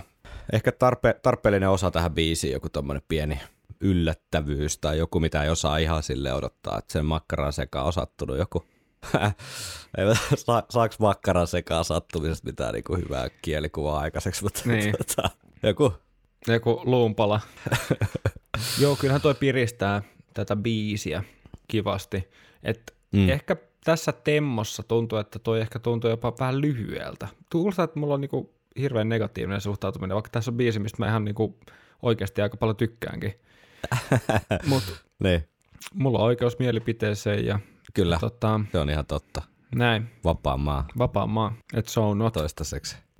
niin, että olisiko sun mielestä voinut olla pidempääkin tota Niin, ja tuossa olisi... vo- fiilistelyä? No ehkä, ja siinä olisi voinut tulla ehkä vielä jotain variaatioa, että et, et, tavallaan ei se olisi ainakaan tehnyt sitä yhtään vähempää meidän, niin että olisi Mm. kerrannut vielä uudestaan, ja siinä olisi voinut tulla vaikka tämä tempon puolitus uudestaan, Mm. niin siinä olisi tullut parikin sellaista, niin kuin, kuitenkin me tiedetään, että aivot tykkää, aivot tykkää Toistosta, toistosta, kyllä, ja sitten siitä, asioista. Joo, ja siitä, että toistetaan joku asia, mikä on tullut aikaisemmin, ja se, se niin kuin Mm. yhdistetään jollakin uudella tavalla johonkin uuteen osaan, niin nehän on niin sellaisia kivoja knoppeja.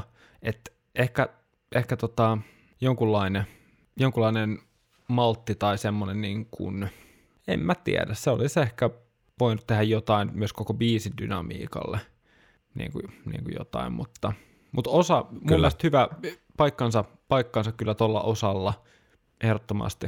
Niin, että jos tuosta olisi menty suoraan tota, takas kertsiin ja outroon, niin olisi ehkä jäänyt vähän, vähän silleen, että ei tuosta jäänyt oikein mitään käteen tuosta koko biisistä, että tuommoinen pieni tota, Mm.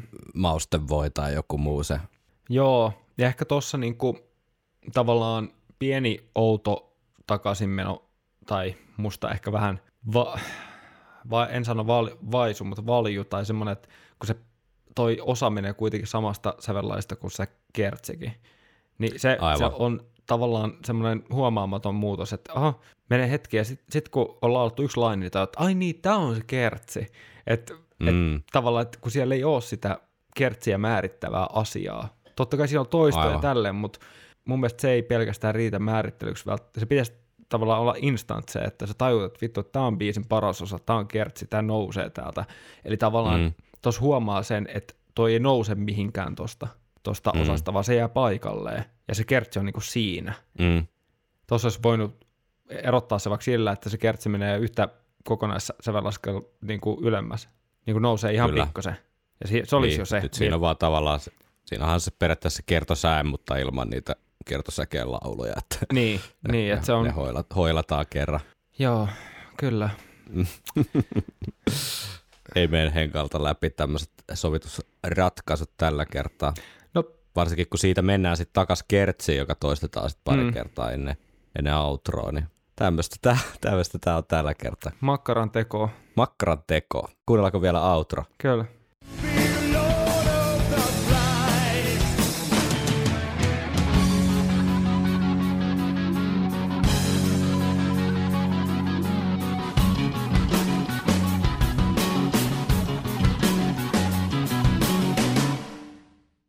Öö, pari huomion arvosta asiaa. Joo. Tempohan on, ei nyt ihan tuplaantunut, mutta tempo on siis varmaan 20 prosenttia lisää. Niin ja siinä on siis hyvä groove jotenkin, No semmoinen hyvä eikä meininki oo. Miksei se intro voi olla tällainen? jep, jep. Et, et, Et se jotenkin tosi hyvin so, bändi soittaa kimppaan tuossa. joo, ja tota, tuossahan nivotaan se biisi yhteen just tuolla Mm. tutulla outrolla. Tossa, toihan soitetaan korkeammalta toi outro kuin se intro. Mm. Ja tota, ihan, jos mä nyt katsoin oikein, niin kokonaissävellaskelun, mä katsoin tämän ihan nopeasti äsken, että mä en mitään hirveät analysointia, mä lähinnä keskityin tuohon tempoon. Mutta olennaista on se, Joo. että soitetaan korkeampaa. Se ei nyt tee siihen niin kuin, muuta kuin pienen vivahde-eron, mutta se tempo, Mm. niin tuossa lopussa tulee silleen, että ihan kun tämä biisi lähtisi nyt niin kuin, tiedätkö, niin kuin eloon. Ja Jep, jep. sitten se onkin vaan joku sellainen adrenaliinishokki. jep. Et, Joo, siis ky- ky- mut en tiedä, kertooko se Niin. siitä, että se biisi haluaisi olla noin nopea. että tavallaan, ehkä. koska se on ihan tuttu, tai mä olettaisin meidänkin tapauksessa, että on oltu, oltu vähän sellaisia vanhakantaisia ja näytetty, haistatettu pitkät niin klikki, klikkiraidalle. Ja Niin niin ei joo. siinä mitään. Se tuo biiseihin paljon eloa, mutta myöskin äh, siitä voi olla oikeasti myös paljon hyötyä. Ja tämä, että sä vertaat biisi alku ja loppuun, niin koska mä en, mä en missään nimessä näe sitä tyyliratkaisuna, että hei, tämä voisi nopeutua koko ajan pikkuhiljaa vasteittain, vain, vaan, vaan mun mielestä se ehkä kertoo enemmän siitä, että tämä biisi on menossa niin kuin sen soiton kautta siihen luonnolliseen tilaansa, mi- miten Mm. tavallaan tämä biisi pitäisi tavallaan, niin kuin, miten tämä biisi haluaa tulla kuulluksi. Tuleepa Mm. tosi syvällistä analyysiä, mutta mut tota, kyllä se vaan se biisi soittaa itteensä silleen, että rumpali vähän niin kuin huomaamatta alkaa takoa nopeampaa, Mm. koska se Mm. jotenkin on sille biisille ja sen biisin soinnille jotenkin eduksi. Mm. Niin, niin, niin tota, tossa olisi ollut ehkä paikalla, mutta eihän nyt vuodessa kaikkea voi kerätä tehdä. Ei, olisi vaan- ei missään nimessä. On, siis vuosi on lyhyt aika, se tietää jokainen, joka Tämän tak- elä, elämää elänyt. niin, ja tämän takia tavallaan ehkä itse ainakin peräänkuulutan sellaisen niin kuin edes jonkunlaisen demottelun tavallaan, Mm. demottelun niin kuin merkitystä, vaikka missään nimessä ketään tämä homma ei toimi tietenkään silleen, että, että musabisnes, että tässä niin kuin pitäisi alkaa nöyri, tai siis tämmöiset artistit, ei tässä nyt tarvitse niin alkaa nöyristelemään, mutta onhan se helvetin hyvä asiakaspalvelu, jos sä teet helvetin hyviä biisejä. Tavallaan. niin, niin, niin Et, kyllä. Et, tota, silloin niitä, se on, ja se, se, mä tarkoitan vaan sitä, että se, se tulee myös takaisinpäin. Se, että jos mahdollisimman paljon ihmisiä tykkää sun biiseistä, ja, Mm. se, kuinka, ja se yleensä korreloi se aika, kuinka paljon sä laitat niihin biiseihin, tai ainakin ei välttämättä aika, mutta se vaiva, minkä sä näet Mm. sen eteen, sen lop, lopullisen mm. kappaleen, oli se sovitus, sävellys, sanotus, tuotanto, tavallaan se, musta se kuvaa aika hyvin, miten se tulee niinku vastapalloa. Mm. Et sitten jos, jos on silleen, että tämä riittää, niin tämä ei nyt pärjät, siis koske pelkästään tätä biisiä, vaan tämmöisellä yleisempänä ehkä teemana liittyen omaan näkemykseen ehkä musiikista, tai ehkä varsinkin silloin, jos on rahaa pelissä muutenkin niin kuin iso, isossa ympyröissä, niin sitten on niin kuin riskinsä, siinä on riskinsä. Riskiotto on kyllä arvostettavaa, mutta jälkeenpäin voi miettiä, että mitä varten ei ollut hittilevy, tai miksei, tiedätkö, tästä tullut uutta mm. Mm. Powerslavea tai Tai semmoista ikonista 90-luvun levyä. niin, sepä se. Viikonloppusoturit. Mitäs nyt sitten otetaan vielä loppuun yleisökommentteja tai kuulijoiden kommentteja ja tota, kuunnellaan vielä pari klippiä sitten live, eri live-versioista Blazenin ja Ryyssin laulamana ja keskustellaan vähän, siellä on ihan mielenkiintoisia huomioita siihen liittyen, mutta jos nyt vielä vedetään jotenkin yhteen sitten tämä, tämä tota, kappale meidän toimesta, niin mitä, mitä ajatuksia? Itselläni ehkä tämä, tämä niinku, mä huomasin, että tämä palastelu ei tehnyt tälle hirveän hyvää.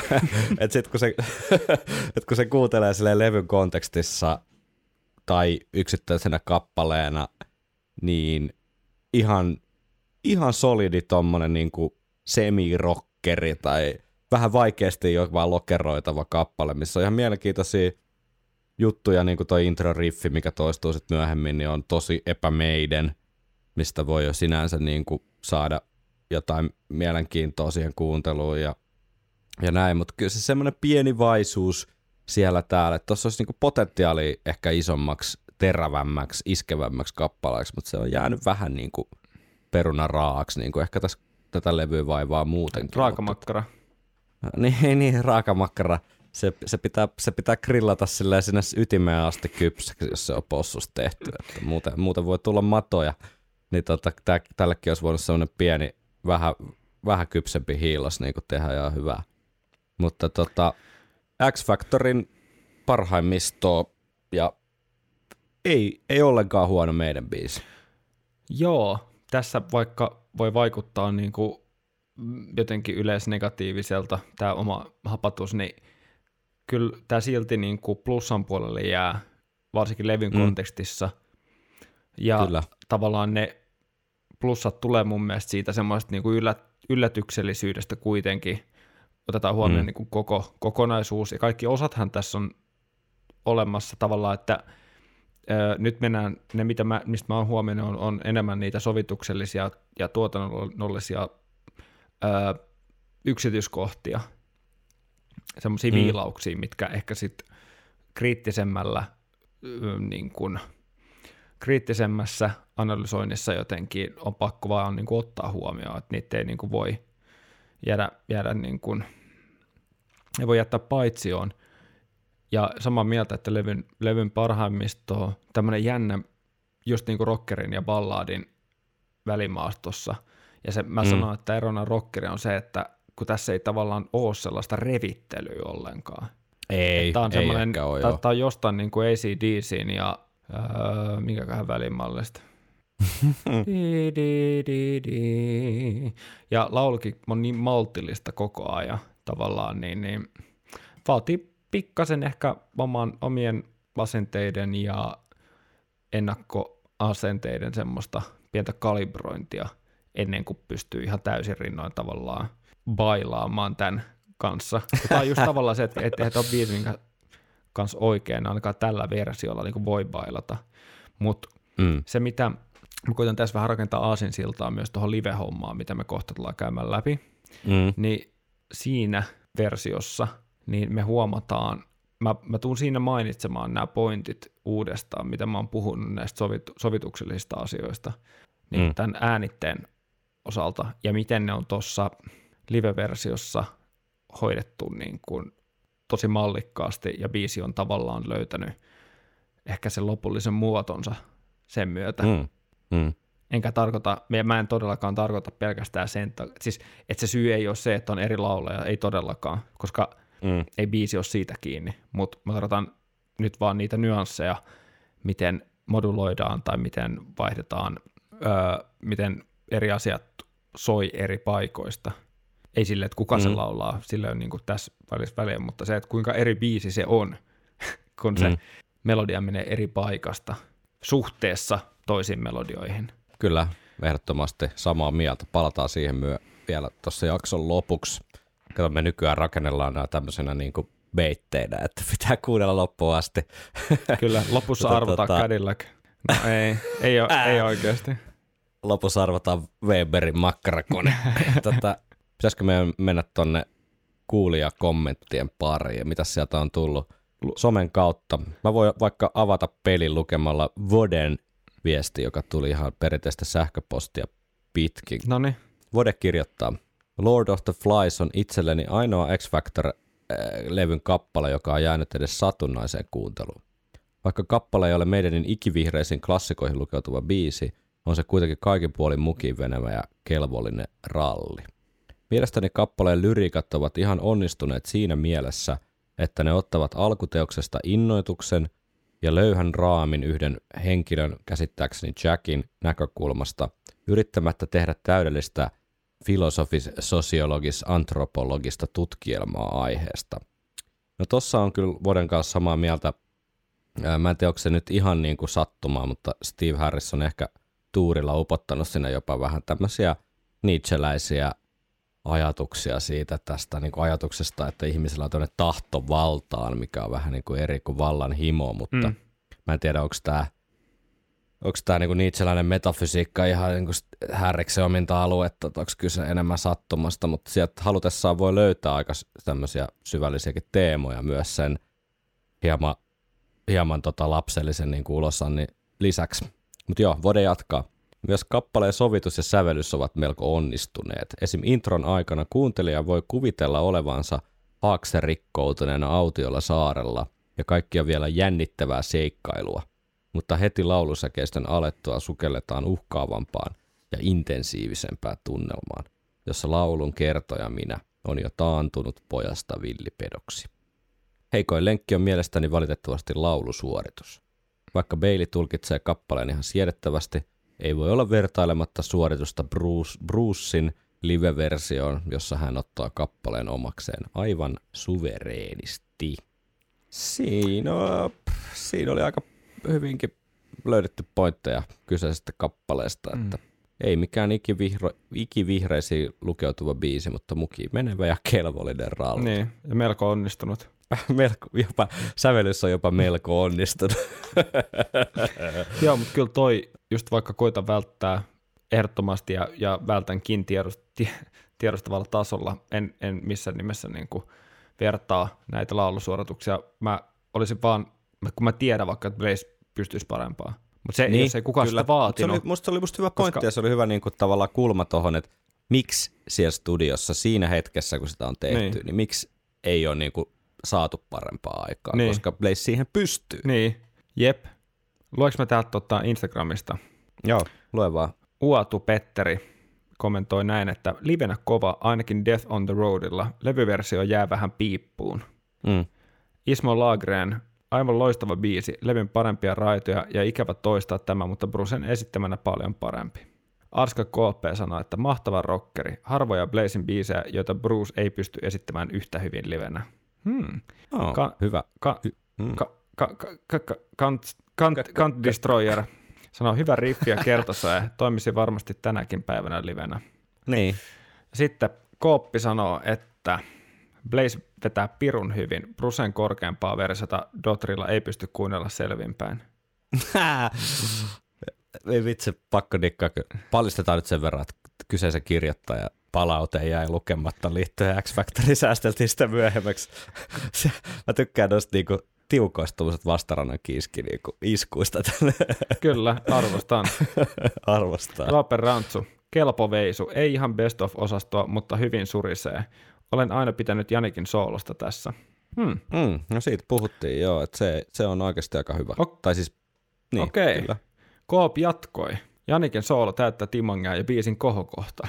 Mm, se on hyvä. Okei, ja Koop jatkoi vielä. Äh, hemmetin kova riffi, joka kärsii levyllä tosi paljon levyn turhan ohuista soundeista.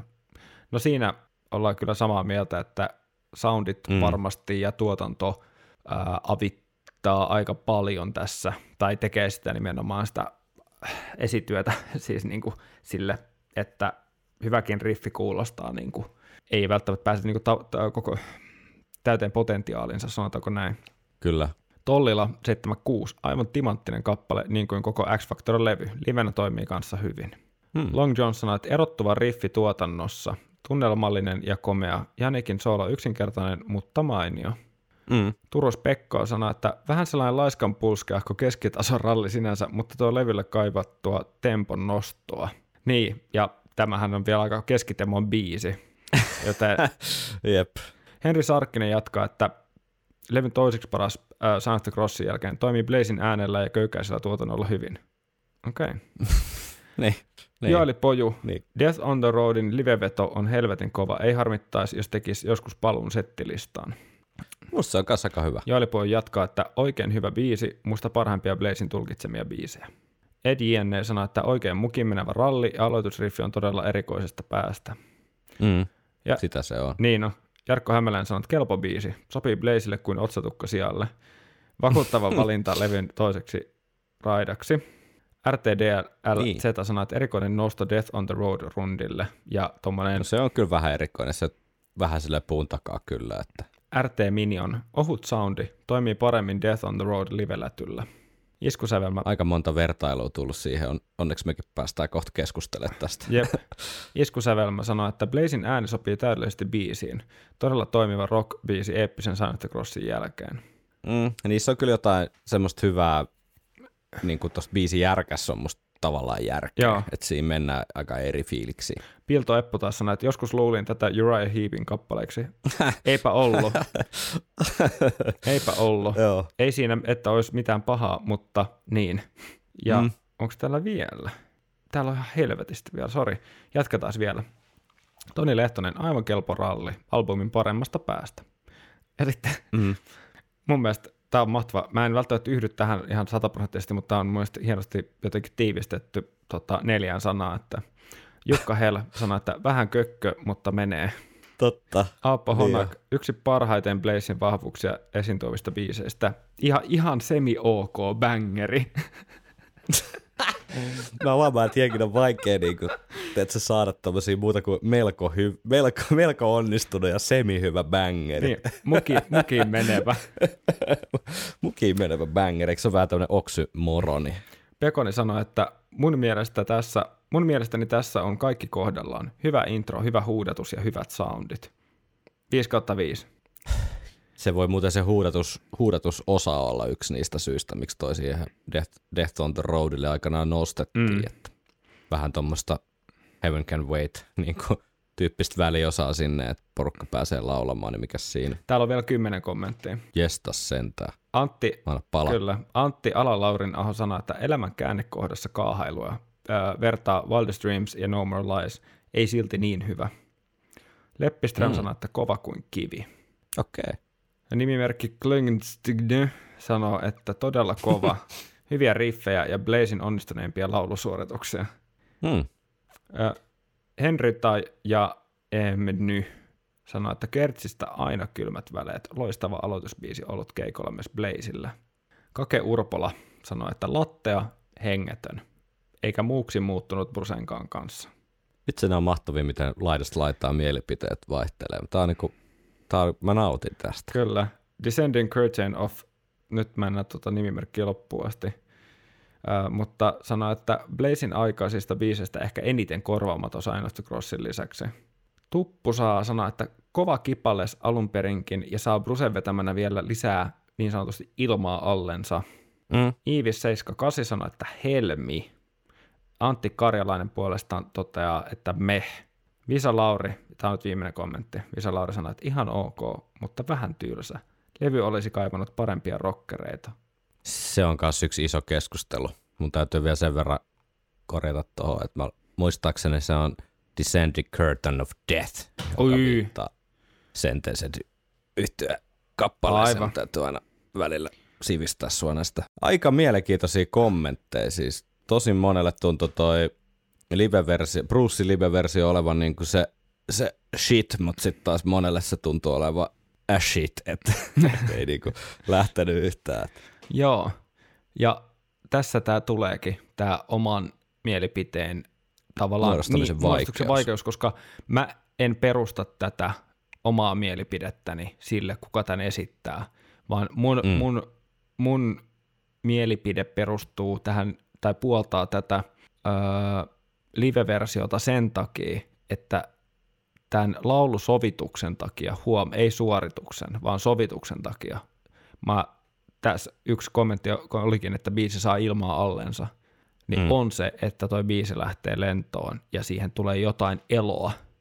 Sen mm. sijaan, että se pysyy koko ajan siinä todella kapealla neljän, neljän maksimissaan viiden sävelaskeleen niin kuin, tiedätkö, marginaalissa. Tehdäänkö, tehdäänkö me nyt niin, että kun mennään tähän live, live-hommaan Joo. nyt ja jatketaan sitten keskustelua. Eli, eli tota, biisihän on siis soinut X Factorin kiertueella settilistassa, sitten Virtual Elevenin kiertueella. Ja sitten tosiaan, niin kuin tässä nyt on mainittu, niin hieman ehkä yllättää kysymättä ja pyytämättä niin tota Dance of Deathin maailmankiertueelle pätkähti sitten 2003 ja sitä myöten myös tuolla Death on the Road live, live tota videolla ja live-levyltä niin löytyy tämä Brucein tulkitsema Lord of the Flies. Mutta kuunnellaan ensin tähän tota Blazein alkuperäistä live-tulkintaa vuodelta 1995 Tel Avivista Israelista, mm-hmm. eli kiertueen kolmannelta keikalta, niin kuunnellaan vähän miltä Lord of the Flies kuulosti. Yes. Sitten pohjustetaan vähän tota Brucein versio, että mikä siinä on tehty eri tavalla, mutta saadaan nyt tämä, mistä on lähdetty liikkeelle. Joo.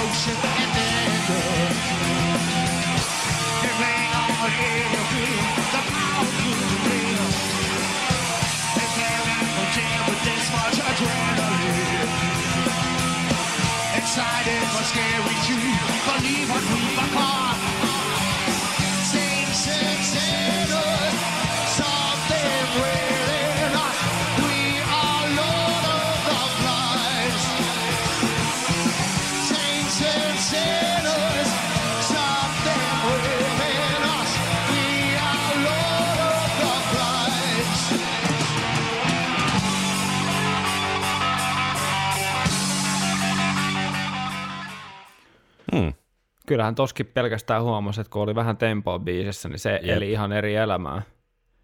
Se eli ihan eri elämää ja musta sääli, siis harmi, koska selkeästi tuolle biisille olisi tehnyt todella hyvää myös levyversio tehdä siitä semmoinen selkeästi vielä rockerimpi. Hmm. Paitsi tempo-asioilla, niin myös sillä jotenkin muulla tuotannolla. Niin, vähän Ky- rankempi. kyllä- Pikkasen vähän rankempi. rankemmat, rankemmat tota, kitarasoundit, leikkaavammat Jep. kitarasoundit, ihan pikkasen, että ne jää niin pyöreiksi, että se on vähän, ja ne on niin taustalla, että se on vähän semmoinen taustainstrumentti. Tavallaan Mm. arvostan rohkeutta, mutta sitten se, että jääkö se elämään, niin, niin en tiedä. Mutta kyllä toi, tem, kyllä toi tempo, tempo ja noin rankemmat soundit jo niin kuin auttaa tosi paljon. Ja mm, tossakin, niin auttaa. tossakin bootlegissa tai mikä tämä onkaan, niin tavallaan musta sekin tuo jotenkin vähän ää, tunnelmaa, kun laulu tulee enemmän päälle. Mm. Että se ei ole siellä niin kuin kaiken seassa siellä alla. Kyllä. Että et tuossa niin laulutkin on tehty tavallaan, vaikka pieni vireisyys ei olisi ollut pahitteeksi, niin, niin tota, ää, laulu on niin kuin siinä alkuperäisessä jotenkin tosi sivuroolissa. Mm. Mm. Ja tässä, että se tulee edes vähän enemmän, että vähän kaikki on siis sivuroolissa. Niin. Niin. Mikään ei niin kuin ole tavallaan paitsi pääroolissa. basso, Niin, kyllä. niin, niin tota, ehkä, ehkä siinä niin kuin korostuu se, että kuinka hyvin toi live, live-juttu niin tollasenaan pelkästään toimii jo paljon paremmin. Ja mä en Mm. ollut tosiaan kuullut tota, ja mun ainoa live-homma perustuu oikeastaan niin kuin siihen Death on the Roadin live-juttuun. Mutta yksinään toi näin ne eroineen, eli vähän rankemmalla soundilla ja vähän enemmän ää, korkeammalla temmolla, niin saatiin aikaan jo niin kuin, Mm. va- valtavia muutoksia biisin intensiteetissä ja tavallaan siinä, Ihan, ihan, ihan valtavia. Mun mielestä tämä oli niinku heti is, niinku tosi ihan eri biisi. joo, Ja pelkästään parempaa. niin, Puhutaanko me nyt sitten tästä Death on the Road live-versiosta, josta on, tuossa oli varmaan kymmenen kommenttia ainakin siihen liittyen ja on viitattu siihen pitkin tässä matkaa. Tämä on vähän tämmöistä, kun ei haluaisi niinku lähteä tähän, että Bruce teki sen paremmin, että näin, ja että tähän laulaja vertailuun, Mm. silleen, vaikka se nyt on elefantti huoneessa, mihin on väkisin jouduttu tavallaan viittaamaan myös Sign of the Crossin kohdalla, mutta mm, Tämä halusin poimia, poimia sen takia, että tähän liittyy kyllä aika mielenkiintoinen tavalla sovituksellinen niin kuin knoppi, meidän knoppi. tätä oli tota, hauska, no, hauska purkaa kyllä. Haluaisitko sä itse asiassa Henkka ottaa tästä liidin, koska sä oot meistä se muusikko ja pystyt niin kuin paremmin selittämään, että, että mitä tässä on tehty ennen kuin kuunnellaan. Mm. Jengihän on valittanut siitä, että miksi, tai siis yksi semmoinen miele, niin keskustelu on se, että aikanaan niin kuin Brucein aikaisia biisejä, niin miksi niitä ei madallettu niin kuin Blazein äänialaa sopivammaksi niin kuin live-tilanteessa, vaan ne vedettiin sieltä samasta sävellajista, kun ne on aikanaan vedetty Brucein kanssa. Tätä taustaa vasten, niin haluatko sä avaa, että mikä tässä on erikoista tässä Death on the Roadin versiossa? Joo, siitä on nyt vähän aikaa, kun me tätä pyöriteltiin ja nyt, jos mulla tulee pieniä asiavirheitä, niin mä korjaan sitten on the Mm. go. Mutta mä muistelisin, että, että, että tota, tässä on nyt käynyt niin, että biisi on madallettu, Bruce-versio, Niin siis tämä mutta niin Brucen versio. Brucen version kyllä, mutta lähtökohtana ei ole se, että koska Bruce ei voisi laulaa sitä Mm. sieltä, mistä biisi menee, vaan pointti on se, että Bruce pystyy vetämään sen oktaavi korkeammalta melkein.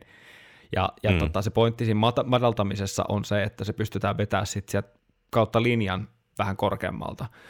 Ja muistaakseni tässä versiossa säkeistö menee sieltä matalalta, eli aika läheltä Mm. mm. sitä, mitä alkuperäinenkin, mutta vielä vähän matalammalta. Mm. Ää, mutta se, mitä tämä sovitusratkaisu tekee, se oleellisin juttu, tai mu- mulle tässä on kaksi oleellista asiaa sovituksellisesti.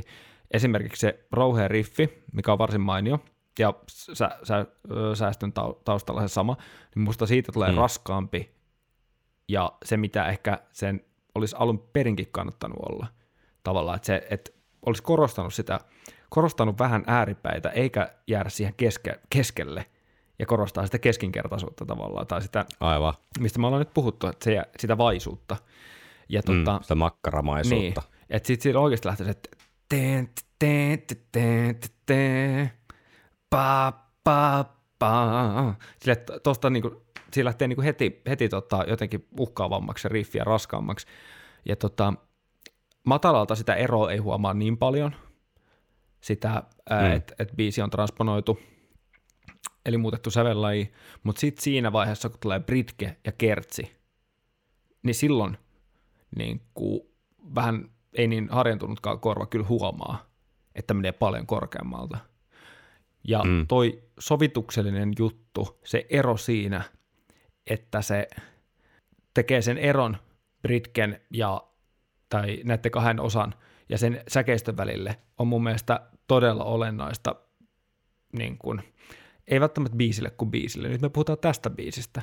Ja kun Mm. mm. biisi on muuten aika semmoinen makkaramainen pötkö, niin tavallaan Mm. mm. toi on se, mikä tekee sinne ne sattumat ja tekee siitä niinku mielenkiintoista mun mielestä.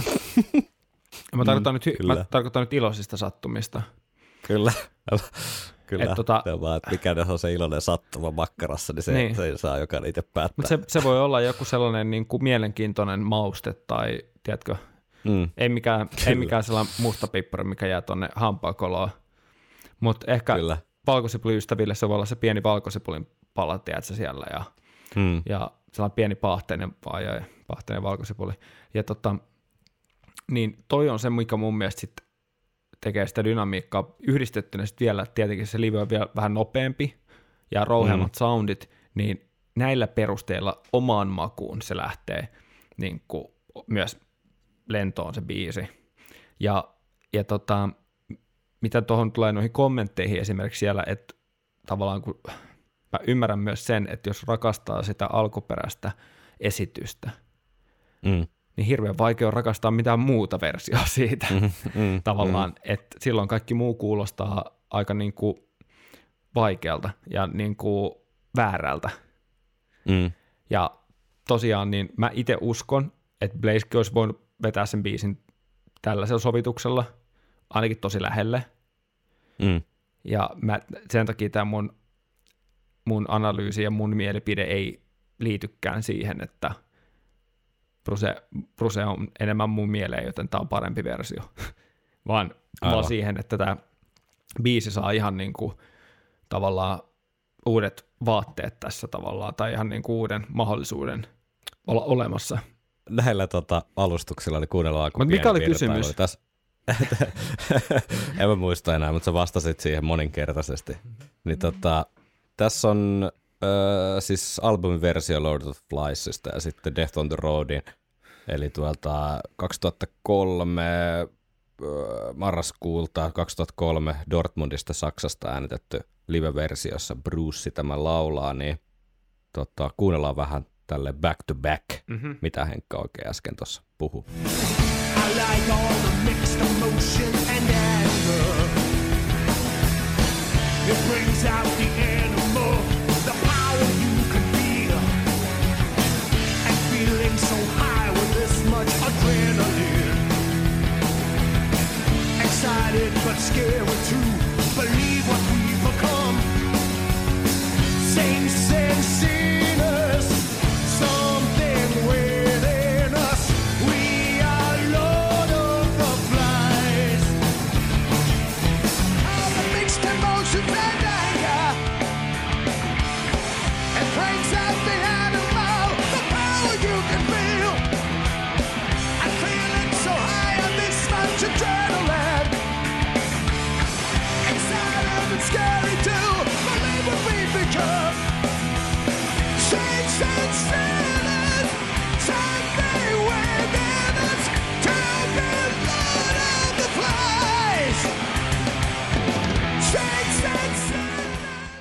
Joo, ja okei, yksi huomattava juttu kanssa.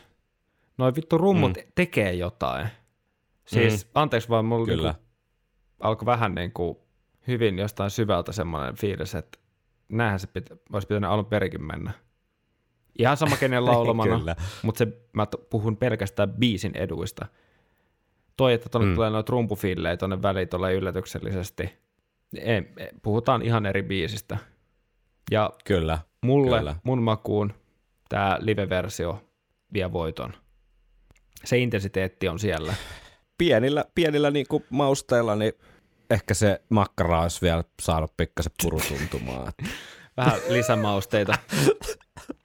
Mutta mut tavallaan, jos ei muuta, niin tästä kyllä jää käteen mun mielestä kelle tahansa varmaan aika hyvä semmoinen ö, kuva ainakin siitä just, että miten niinku nämä näennäisesti pienet asiat muutettuna Mm, vaikuttaa, vaikuttaa isosti, isosti. isosti. Niinku kokonaisuuteen ja siihen dynamiikkaan. Mm. Ja ehkä, ehkä se dynamiikka on sitten se tavallaan se päivän pihvi. Puhutaan sitten niinku nopeudesta, nopeudessa tai niinku tempossa tai soundeissa Mm.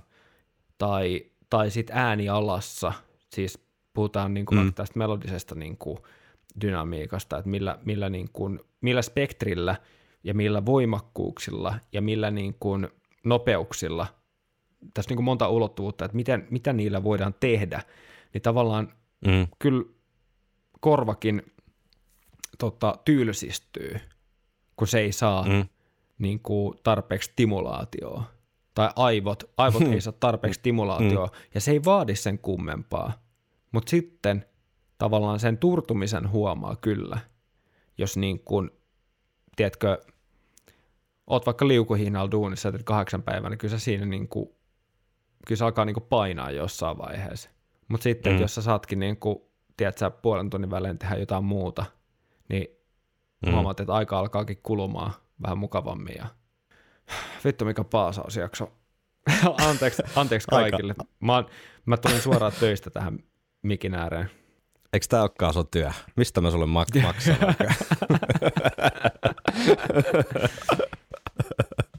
On Paradise Cocktail. Tota, mä menen takaisin jonnekin koloon. takaisin häkkiin. tota, Sinne, heitetään toi- walk, sinne häkkiin heitetään Walkman ja, ja tota X Factor CD. Mä oon äänittänyt, äänittänyt C-kasetille ensi, ensi viikon jakson tota, klipit sulle, että voit tutustua niihin. Mutta mut to, totta kai, kuten, ain, kuten aina, niin me halutaan ehdottomasti kuulla teidän kuulijoiden mietteitä.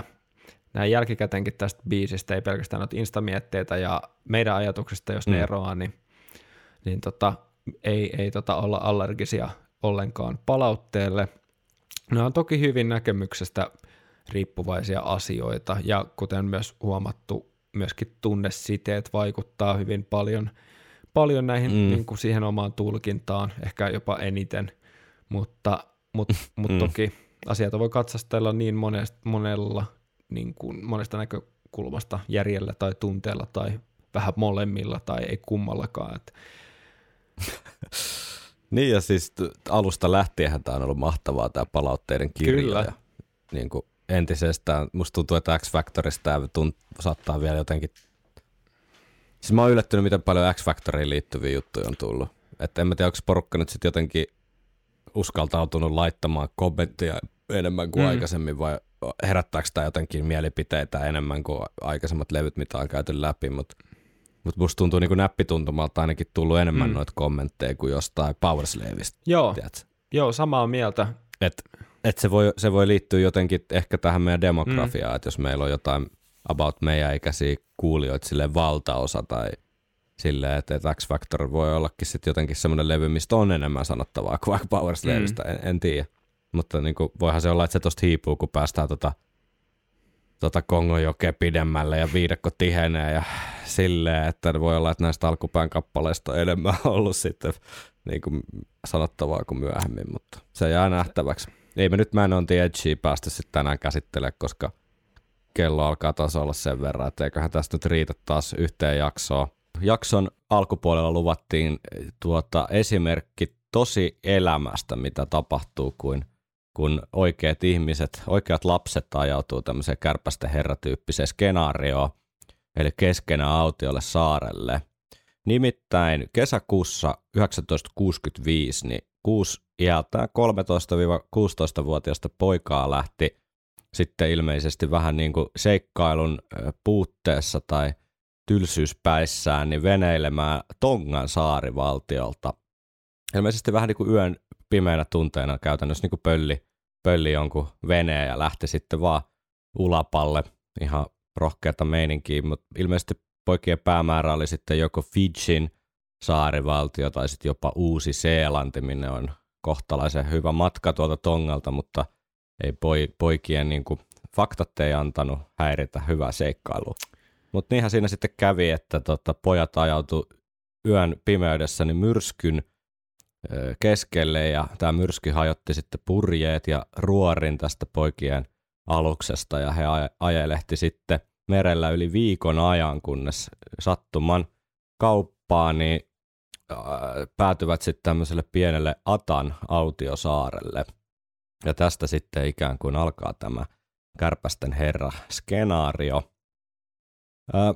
Pojat kuitenkin sen sijaan, että he olisi välittömästi tarttuneet toisensa kurkkuihin ja alkaneet tuota pitää lannevaatteita ja ö, ulvomaan viidakossa villimiesmäisiä huutojaan, niin he hyvin tälle järjestelmällisesti niin jakautui kahden hengen tiimeihin ja jako tehtävät sitten keskenään ja pojat rakensi sinne muun muassa puutarhan, jossa he viljeli kasviksia ruuaksi ja rakensivat keittiön ja jakoivat hyvin säntillisesti sitten vaht- vahtivuorot ja erilaisia erimielisyyksiä totta kai oli, kun tällaiset nuoret kollit on keskenään tai ylipäätään ihmiset, mutta kaikki saatiin sitten sovittua hyvässä hengessä ja pojat pystytti heti haakserikkouduttuaan tämmöisen merkkitulen, joka palo sitten Atan saarella yhtä jaksoisesti kertakaan sammumatta, niin koko sen ajan, kun pojat oli haakserikkoutuneena täällä, eli yli vuoden ajan yötä päivää. Ja ke- kesä, jonka he vietti täällä vuoden 65 tota, kesä, niin oli äärimmäisen kuiva, ei satanut juuri ollenkaan, mutta he selvisivät elossa syömällä kalaa ja kookos, eh, tuota, pähkinöitä ja pyydystämällä lintuja, joiden verta he sitten joi ja sai siitä sitten nestettä. Ja seikkailu jatkuu sillä tavalla, että lopulta kun he siinä sitten tutki saarta syvemmälle ja syvemmälle, niin sieltä saaren huipulta löytyi tämmöinen tulivuoren kraateri, josta löytyi itse asiassa aikaisemmin saarella asuneiden ihmisten jäänteitä ja jopa kanoja, jotka oli jäänyt sitten jälkeen, kun nämä saaren asukkaat oli yli sata vuotta aikaisemmin sitten valitettavasti niin kaapattu orjiksi täältä Atan saarelta. Mutta he sai sitten myös kanoja ja sitä myötä kananmunia ja näin päin pois. Yksi pojista rakensi jopa kitaran tämän haakserikkoutuneen veneen osista. Että aika tämmöistä kuin Wow. Robinson Crusoe meininkiä. Mm. No, tarinalla on onnellinen loppu, nimittäin syyskuussa 66 niin tämmöinen australialainen kalastaja Peter Warner sattui sitten ihan tuurilla purjehtimaan tästä Atan saaren ohi ja huomasi tämän poikien merkkitulen, joka oli siellä siis palannut jo yli vuoden Mm. ja kävi pelastamassa sitten pojat ja kaikki selvisivät hengissä tästä autiosaari kokemuksesta. Se Huhhuh. tarina ei vielä pääty tähän, vaan sitten kun, Mitä?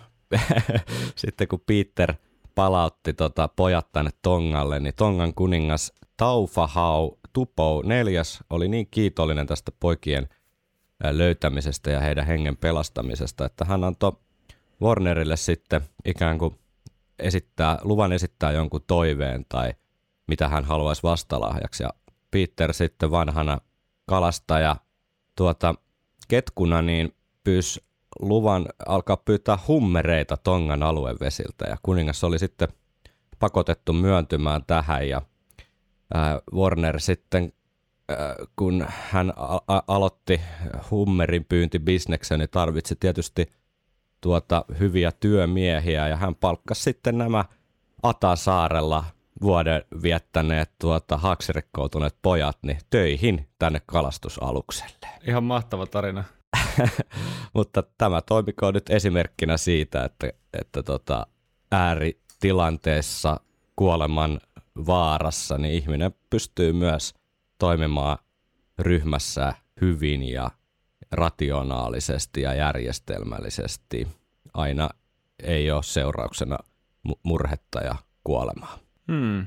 Mennään ensi viikolla sitten selvitetään, mitä tapahtuu, kun Skoda Octavia seisoo kehä ykkösen ruuhkassa perjantai-iltana ja tekisi mieli kuunnella jotain äh, hyvää musiikkia ja laittaa radion päälle ja sieltä tulee ainoastaan sata kertaa kuultu Iron Maidenin trupper.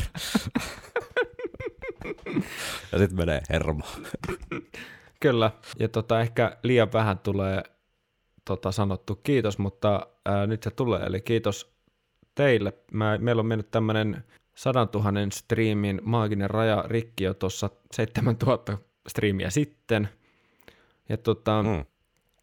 Vähintä mitä voin sanoa ainakin on, että se ei olisi ollut mahdollista ilman teitä. Me ei oltaisi pystytty Joo, luomaan ei, sellaista ei bottia. pysty kuuntelemaan niin paljon. Kyllä. Ö, kiitos siitä.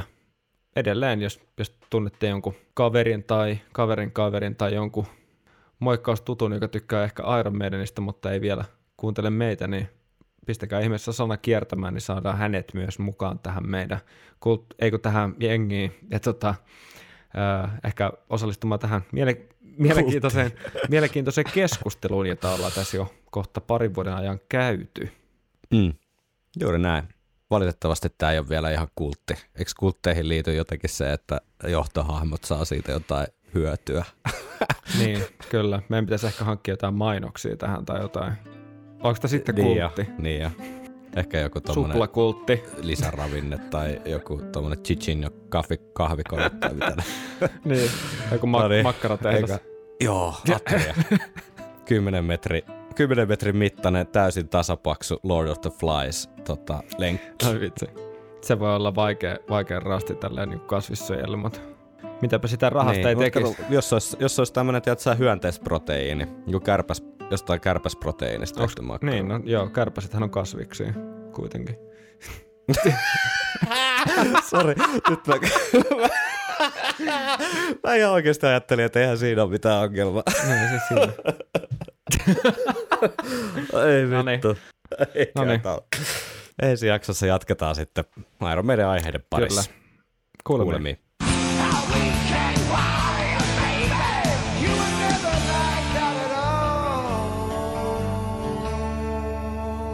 Viikonloppusoturit.